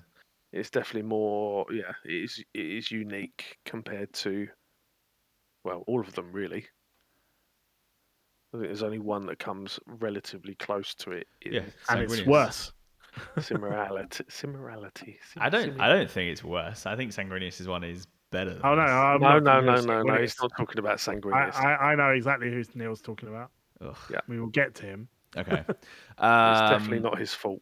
face head uh face and head of the primarch um i gave it a five i thought it was better he does look like a greasy teenager though um that who would serve you cheese and chips from Yeah. uh, no, I would say the uh, non-painted version is far better than the painted face on the Forge World. yeah i've that? seen your one though and and i i i don't really like this it, it just looks a bit I gave him a seven. Uh, I, I gave it, so th- this is where I, I know what's coming. I gave it a nine trash because for me, it's exactly how he's depicted in art that I've seen of him, of how I kind of picture him in, as he's described. It fits exactly how he looks to me. Like, it's, it's so perfect in that sense. is he your highest just- scoring one? Uh, n- no, Oh, interesting. Your bias wasn't but, that much. Then. but, but very, very close. it's, uh, it's not. I, okay, cool. So again, like it, it comes down to how you're marking these, right? I'm marking this on do they look like the Primarch that I picture in my mind? Yeah. And is it obviously because they're all well detailed, they're all well made. There's nothing in there that says that's a bad sculpt. I don't think, Fulgrim. which is why all my scores are higher. Um, but yeah, there's just something about this that fits so well with my image of him, and because I have this model and it's Yeah, I think it's. I, th- Primarch, I think it's what I mean? different. I, think it's different because you have the model, like, and you've you've seen it up close. You've seen how it it kind of sits together and stuff like that. I, I think I think it's hard to go just by photos. Like I've seen a lot of these Primarchs, I think, but not really. Not really had them in my hands and touched them and really looked close. You're going to see details on on on him that we wouldn't see. Um, so it's Yes. it's absolutely right that you would score him more. Plus, he's your Primarch, so you're ultimately you have unconscious bias towards him. there, there is definitely Even- bias in e- there. Yeah, Even if he does have a trash model, like it's not your fault. Oh, it's, it's such a good model. Um, Face. No. face, I gave No. a five. What did you say? Oh wow, Seven. Seven. Seven. that's It's- that's respectable. It's it's it's another it's another Fulgrim esque, slightly aggy face going on. At least with he's all got the hair. Going. At least he's got hair. Oh, you sorry, your hair. Sorry, I swear uh, my brain went to base already. No, no, no, no, no. We're doing face. Face. Yeah, yeah, yeah. My my brain's So yeah, his hair going Struggling. back and aggy aggy face going on and just yeah. I am Curze. bad man. Um, yeah. Base wise, I gave him an eight. I thought it was a really good base, primarily because not his display base. His display base is nonsense, um, but his separate base. Um, although I have a very strong aversion to taking bits of terrain with you, um, I thought it was it was quite cool and actually It does Like- somehow work better, I would say. Yeah. Yeah, like Yeah, again, yeah. have, having the model does help. I don't, I don't feel like I'm taking a bit of building with me. It's just a random bit of building, yeah. if you know what I mean. Like My uh, only that- con- my only concern would be you'd have to have a bu- a building that kind of match this to kind of make it work on your board. Um, yeah. Well, it kind of matches the um, what's it called, the Shrine of Aquila, but mine is inbuilt rather than Yeah. in ruin. Yeah. So yeah, it is a bit odd, but I mean, Yeah. you can't get everything. No, no, you can't. And and and ultimately, this is what gives Curze's height, right? Rather than having a giant superhuman Yes. looking model, like this is how he's taller than normal Marines. Yeah, Um, yeah, yeah. So it, yeah, and in- and he would jump down at you when you weren't noticing him and, and everything else, right? yeah, from the like, foot he's- off the ground that he is. You're right. Yeah. Well, yeah, but I mean that's a long way to fall if you weigh a ton.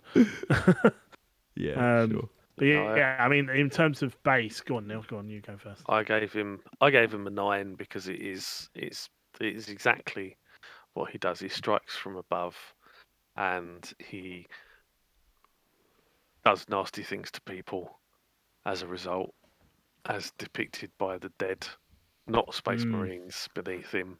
Yeah. Yeah, I Well, think then. that that massively wins over the um the the piece for me. That it's again a very unique uh base compared to all the other Primarchs. It's not Marines; they are Solar Auxilia guys who have been flayed and taken apart and gruesomely killed, rather than just oh he's been shot and he's dead. Like Is that because he can't kill. Marines? Because he dies in every engagement he ever goes into in your games. uh, he's no this edition he's got much more teeth. yeah. Yeah. But um sure. But I would I would say yes. He yeah he kills the weak and makes examples of them. He doesn't fight the strong. That's the whole point of the Night Lords. That's not how they operate. no, no, hundred percent. Um, So so yeah, for me that base is just uh, really good. It stands out. The it doesn't look too busy. There's only two bodies. There's not loads of big bulky bits of terrain sticking out. There's loads. it's, it's taken half a temple with him. Like, it's, No, no, no. what, I mean, what is the base not like- measure? if you No, move I mean, him there's it, not like eight. There's not like eight bits of things all sticking out everywhere. It's not busy, is what I'm saying. oh right. Compared to what? Because this is definitely Uh, one of the we'll- busier bases No, it is definitely not. so far. Fulgrim's Sorry, so far busier. so far. Yeah. Fulgrim's not. Yes, it is. It's got like four bodies on it and a bit of banner sticking out. Um, do you know what? I find that just looks more like rock compared to the the, the building that Konrad's having to hide himself in on his base. Yeah. Um, Mm. I feel like your scores should be discounted from this one. I don't feel like you should be able No, to score no, of course they stand. I think w- well, I'll remove Sanguinius. You remove um, Curze and and, and No, because then the scores don't work because you need three scores. I, I feel like your bias is You coming scored. out too much. No, I, I honestly think this is one of the best uh, Primarch models. I, I, I don't disagree. I, I don't think he's I don't think he's one of the best. Um, I think he, I think he's top three, and uh in my scores he is top three. yeah. Um, weaponry and detail. I gave a seven. I gave it a nine. Eight. Uh, I gave it a seven because I really like the fact that his backpack is kind of not there, but there, as in like it's it's being hidden underneath armor plates and his scary looking stuff. Um, Yeah. So I like that he's not kind of like a standard marine backpack, and also um, the claws are really cool, uh, and the fact that his hands have like nails on them as well, um, which is I. I, I don't really have cool those hands on mine. No, is that because you lost them? No, I I cut. They were so, in terms of practicality, and if we were marketing practicality, it falls through the floor because those little blades are individual. They don't come on the arm. You have to put Really? each blade in. Yeah. Like by blade, you mean fingernail? No, no, the fingernails are there on the hand. The hands are separate to the arm. Oh, the you just didn't stick his see- power claw on. You see where the two, no, the two um like large power claw prongs on each Yeah, arm. yeah, yeah, yeah. the They swords. go into the arm.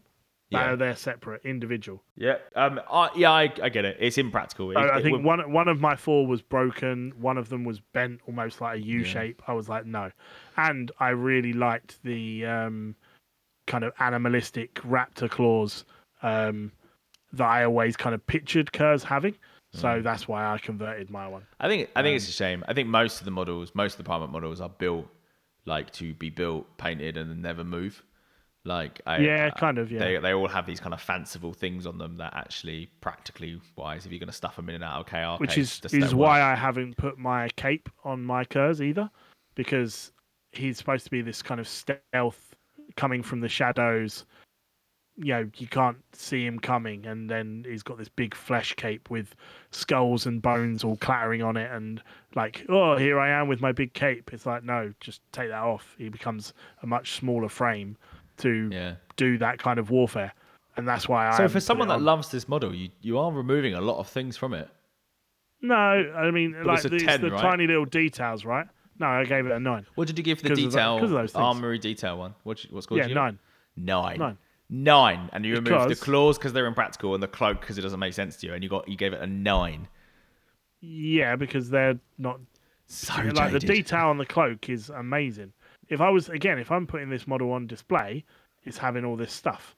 Yeah. You know, the thing, the things that like take me away is he's got his throwing knives on his belt, on his like loincloth of flayed skin. There's the skull there. There's all the uh, iconography in the, uh, which is that's not painted on. That's molded into the the model. Yeah. the little skeletons on the um, uh, shin guards and stuff. That's all phenomenal. The little um, uh, what's it called? Blimmin' oh, what's it called? Egg timer sand dial thing right by his face.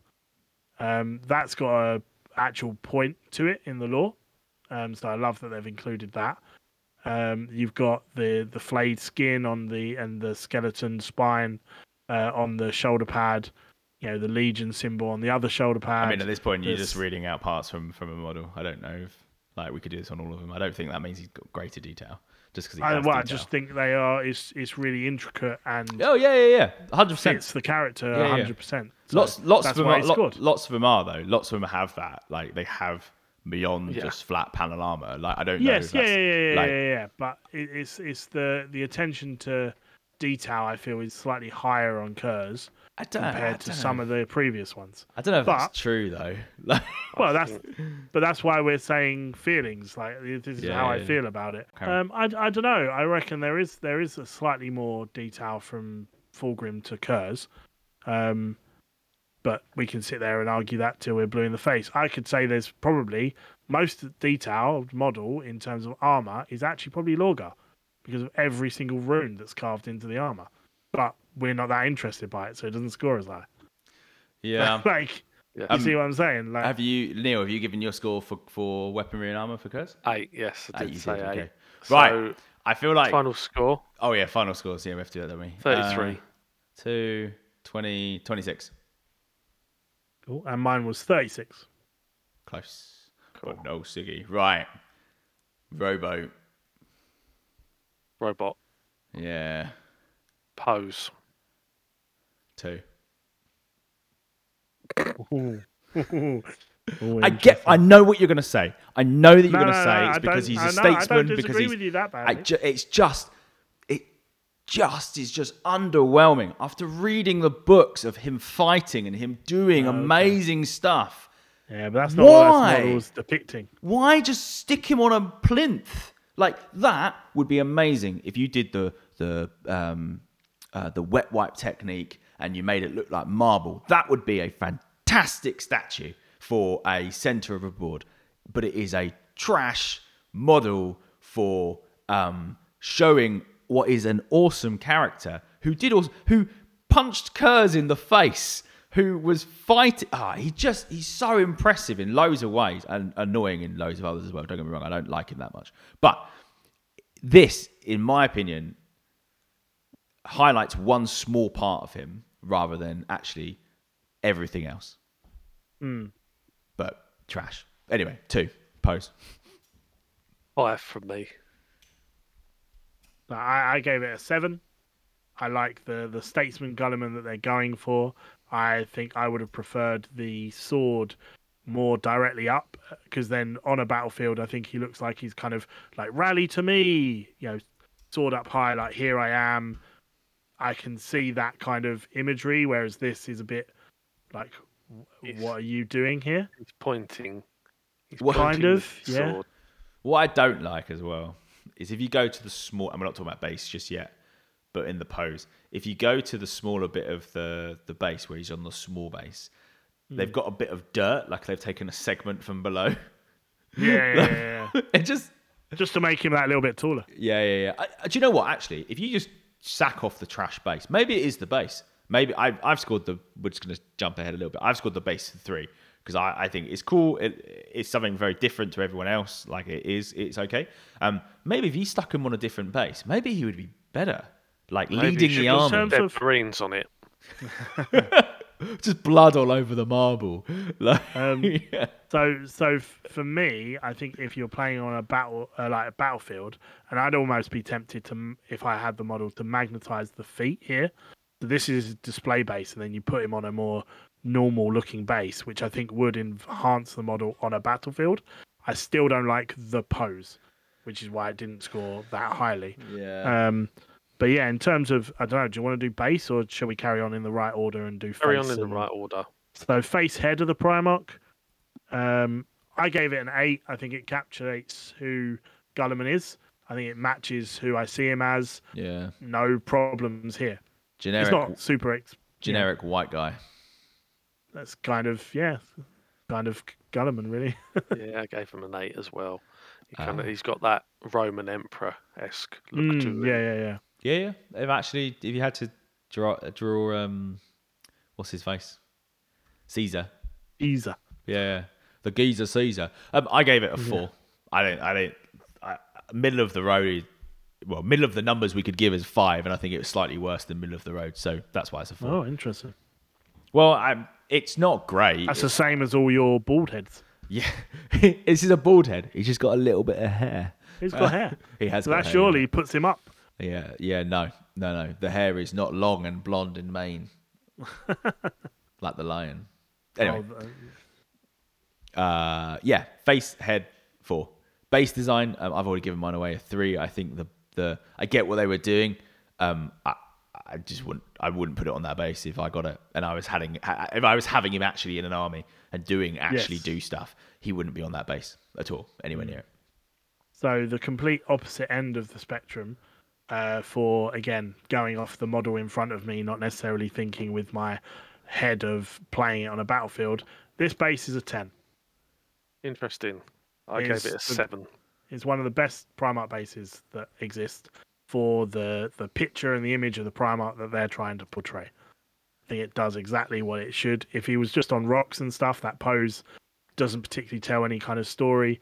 But here you have basically the second emperor in Imperium Secundus, the 500 worlds. It's that image that they're trying to portray. Yeah. And I think if his if his sword arm was slightly higher, his pose would be higher. but um, yeah, the base is is perfect. It's, For a it's statue nice, in the middle of a city, yeah, you're right. nice and clean. And I didn't go practically. But it's not even it's not even practically, is it? I, I just like But if I'm displaying that model, I think it, it's perfect yeah. for If what you that were model says. if you were going to display it, yeah, absolutely, absolutely. So that's why it scored a ten. But it's it's not. That's not why we buy models. But that's not why. That's why I don't own that model. But Yeah, that's I- not the the was the thing wasn't scoring it on base whether I'd buy it or not. No, no, no. But um, that's what I'm saying. I, I, I think, I think they could have gotten that battle leader vibe without him being on a ton, two ton of, of granite. Like, it just, it would just look so out of place everywhere. Like it, it. I just, I don't know. It's just a little bit disappointing, a little bit boring. I think boring. The easy option, that is. Oh, what, what about what about Battlefield Roboute? Like, Uh, yeah, I mean, like again, if I had the model, there's no way he's on this base to play. Yeah. But I would probably magnetize the feet, so he can sit in my display cabinet like that, Yeah, yeah, and then yeah. I'd put him on a, a rocky generic base for um, the uh, the gameplay. That's Yeah. that's how I'd do it. yeah. Right. Um, Weapon. weapon and detail. Uh, I don't know if I'm going to stand by this score, but I gave him a one. Or uh, okay, Right. Uh, okay. Before you before you justify your answer, I gave an eight, and Yeah. Matt, what did you give? uh, I gave it a seven. Right. Okay. Our reasons for giving it eight and seven: uh, detailed armor. I like Yeah. the gladius. Yeah, Gla- the Ultramarine Gladiuses are cool. I like the kind of uh, Romanesque kind of six pack on the front. It it does what it needs to do. It, it pictures the Legion and that kind of Roman look. Mm. Um, but there's nothing massively standouty. I don't like the Power Fist holding the uh, sheath. That really annoys me. Um, but that's more of a pose thing as well. Um, but yeah, it- it does exactly what it needs to do. But there's nothing that screams amazing to me. So I gave it a seven. Yep. Sam, reasons for giving it one. Um, I think it's a little. Uh, um, boring. I think this number needs to go up a little bit. no, I I think it's just a little bit boring. I think it, it doesn't. it, it, it is. Yeah. But I, but I don't think that's oh it's his character. His character's boring. I think he's a very dynamic character that actually I'm not saying he should be more ornate because he's very utilitarian in everything he does. Um, also, the gladius is too small for him. Um, like it's does it looks like he's grabbed a child's sword, um, which is one reason. Uh, the power fist, another thing. Um, I know he'd have great control, and maybe that's just his big hand. Um, but it, it it's a bit weird that he's using that power fist. How does he punch now? Like he's he- he's gonna. That's like But he's not. He's not fighting. This is not a fighting stance. I, I, I know, but like it just it doesn't make sense. It just it's got a it, that gladius. No, not gladius. The sheath has a belt attached to it. Like he's what Scabbard. unclipped his he's unclipped his scabbard to then take it out and and point his sword. Why is that not attached to him? Why can't he just un- take his sword out from when it's attached to him? Like I don't know. I, maybe one is too too harsh. Maybe a two or three. Like if you look at my previous scores for weaponry and detail, um, Lorgar was a three because of the mace. I thought the armor was quite boring. Fulgrim was a three. Um, I didn't really like Fulgrim um, in total. So I, I, one is harsh. He's not that bad, but he doesn't. It's not wow. It doesn't do anything. It's just quite bland. It's just quite rowboat. Okay. Fair enough. Fair enough. But yeah, What were your final scores for Roboute? Mine was thirty-two. Uh, twenty-eight. ten. Ten. Yeah, two, four, three, and one. Yeah, yeah ten.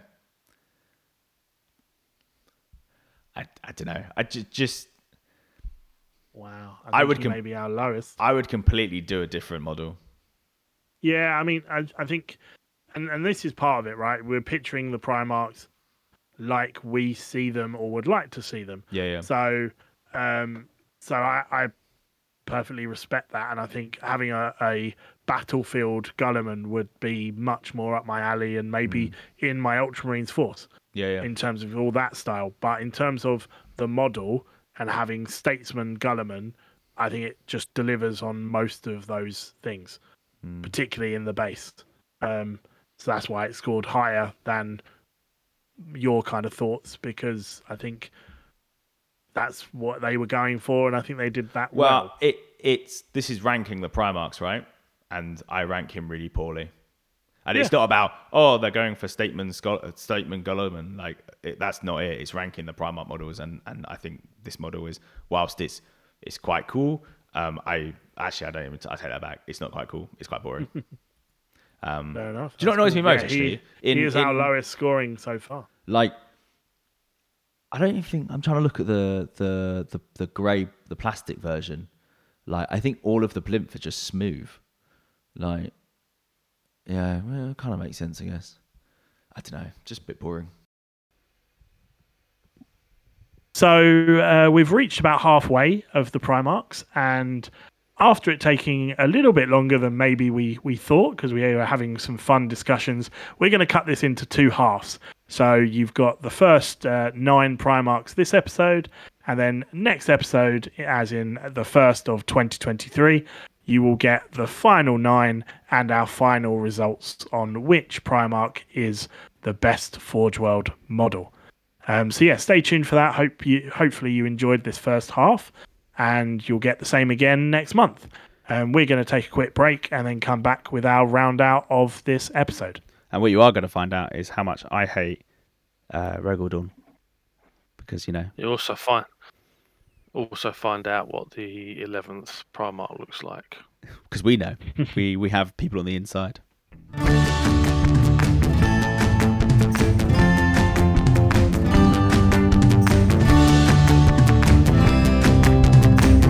Want to stroke Sam's ego so I don't have to as much? Then please leave the Adeptus Terra podcast an iTunes review if that's the platform in which you listen to them on. The reviews do help them to at least attempt to do better, and it does make their little faces light up when they see the five stars. So do the right thing and leave them a review. Thank you. Am I done?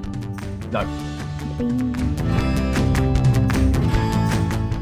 Welcome back. Um, that was a fun episode to record in multiple segments at multiple days and multiple times. We're never doing this again. Um, we need to stop Neil well, going on holiday. again, it's it's it's you, my friend. It's, it's, you. It's Neil. It's Neil. Neil's fault. It's Neil's fault.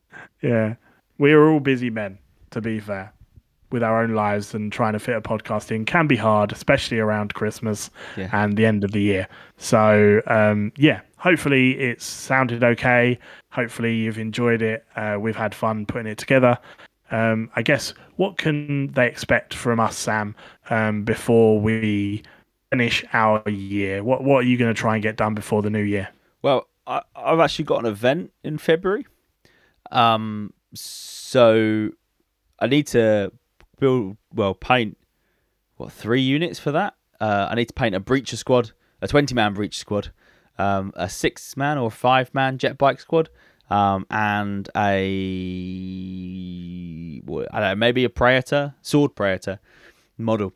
Um, so really, I need to actually build those as well. Um, and also classic, Sam. and also buy them. So it, it's kind of the trifecta of, of, of finishing off an army for February. So that will happen, hopefully. Maybe You'll have to. it will have to We'll go to it. Go to an event. I think it's so February. that'll take priority over the contemptors, I guess. Yeah. Oh yeah, that's the thing as well. that's the thing. Yeah, yeah. Lots to do in 2023. What, what, what about you? Um, I really don't know. I'm kind of in. I was talking on the Hangout, which happened just a few days ago from when we're recording this uh, for December, um, about being kind of. I've got nothing prepped. I need to do a bunch of airbrushing to get ready for brushwork. I've got the land speeders for the Night Lords to do, um, and I've got. Um, what else? Uh, I've got the Arcus for the Ultramarines to do. They're all ready, but just need an airbrush session to then be ready for paintbrushes. Um, other than that, it's kind of buying and building and uh, painting in the new year, um, depending on what I get for Christmas, as well as spending some of my um, credited hobby budget that I've been building up over the last few months, um, and like money for my birthday that I haven't spent yet, etc. Yeah. So I am, uh, yeah, I'm looking forward to that. That's more kind of into January, so I guess that will be on the next episode, hopefully. Um, but yeah, I think particularly I want to focus on the Night Lord jet bike, not jet bikes, land speeders, um, and my Arcus for my Ultramarines. Okay. Have you? Uh, which which army is the closest to three K? Like that you could plan the My game. Night Lords, Night Lords. my Night Lords are around two and a half thousand. Right.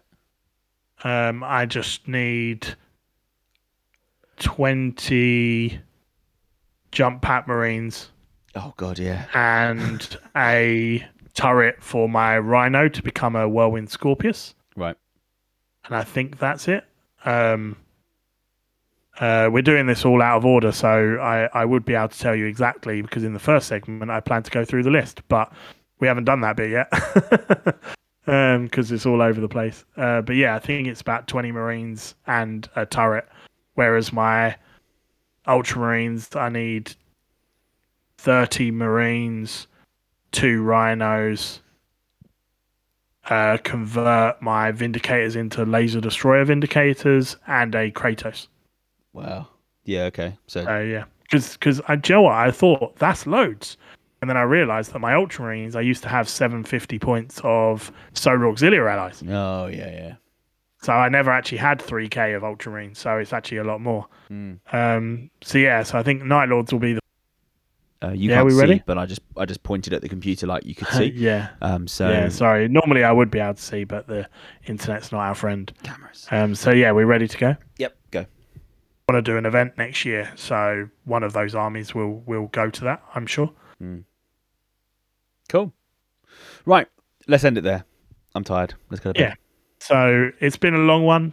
I uh, hope you've had a, a great 2022.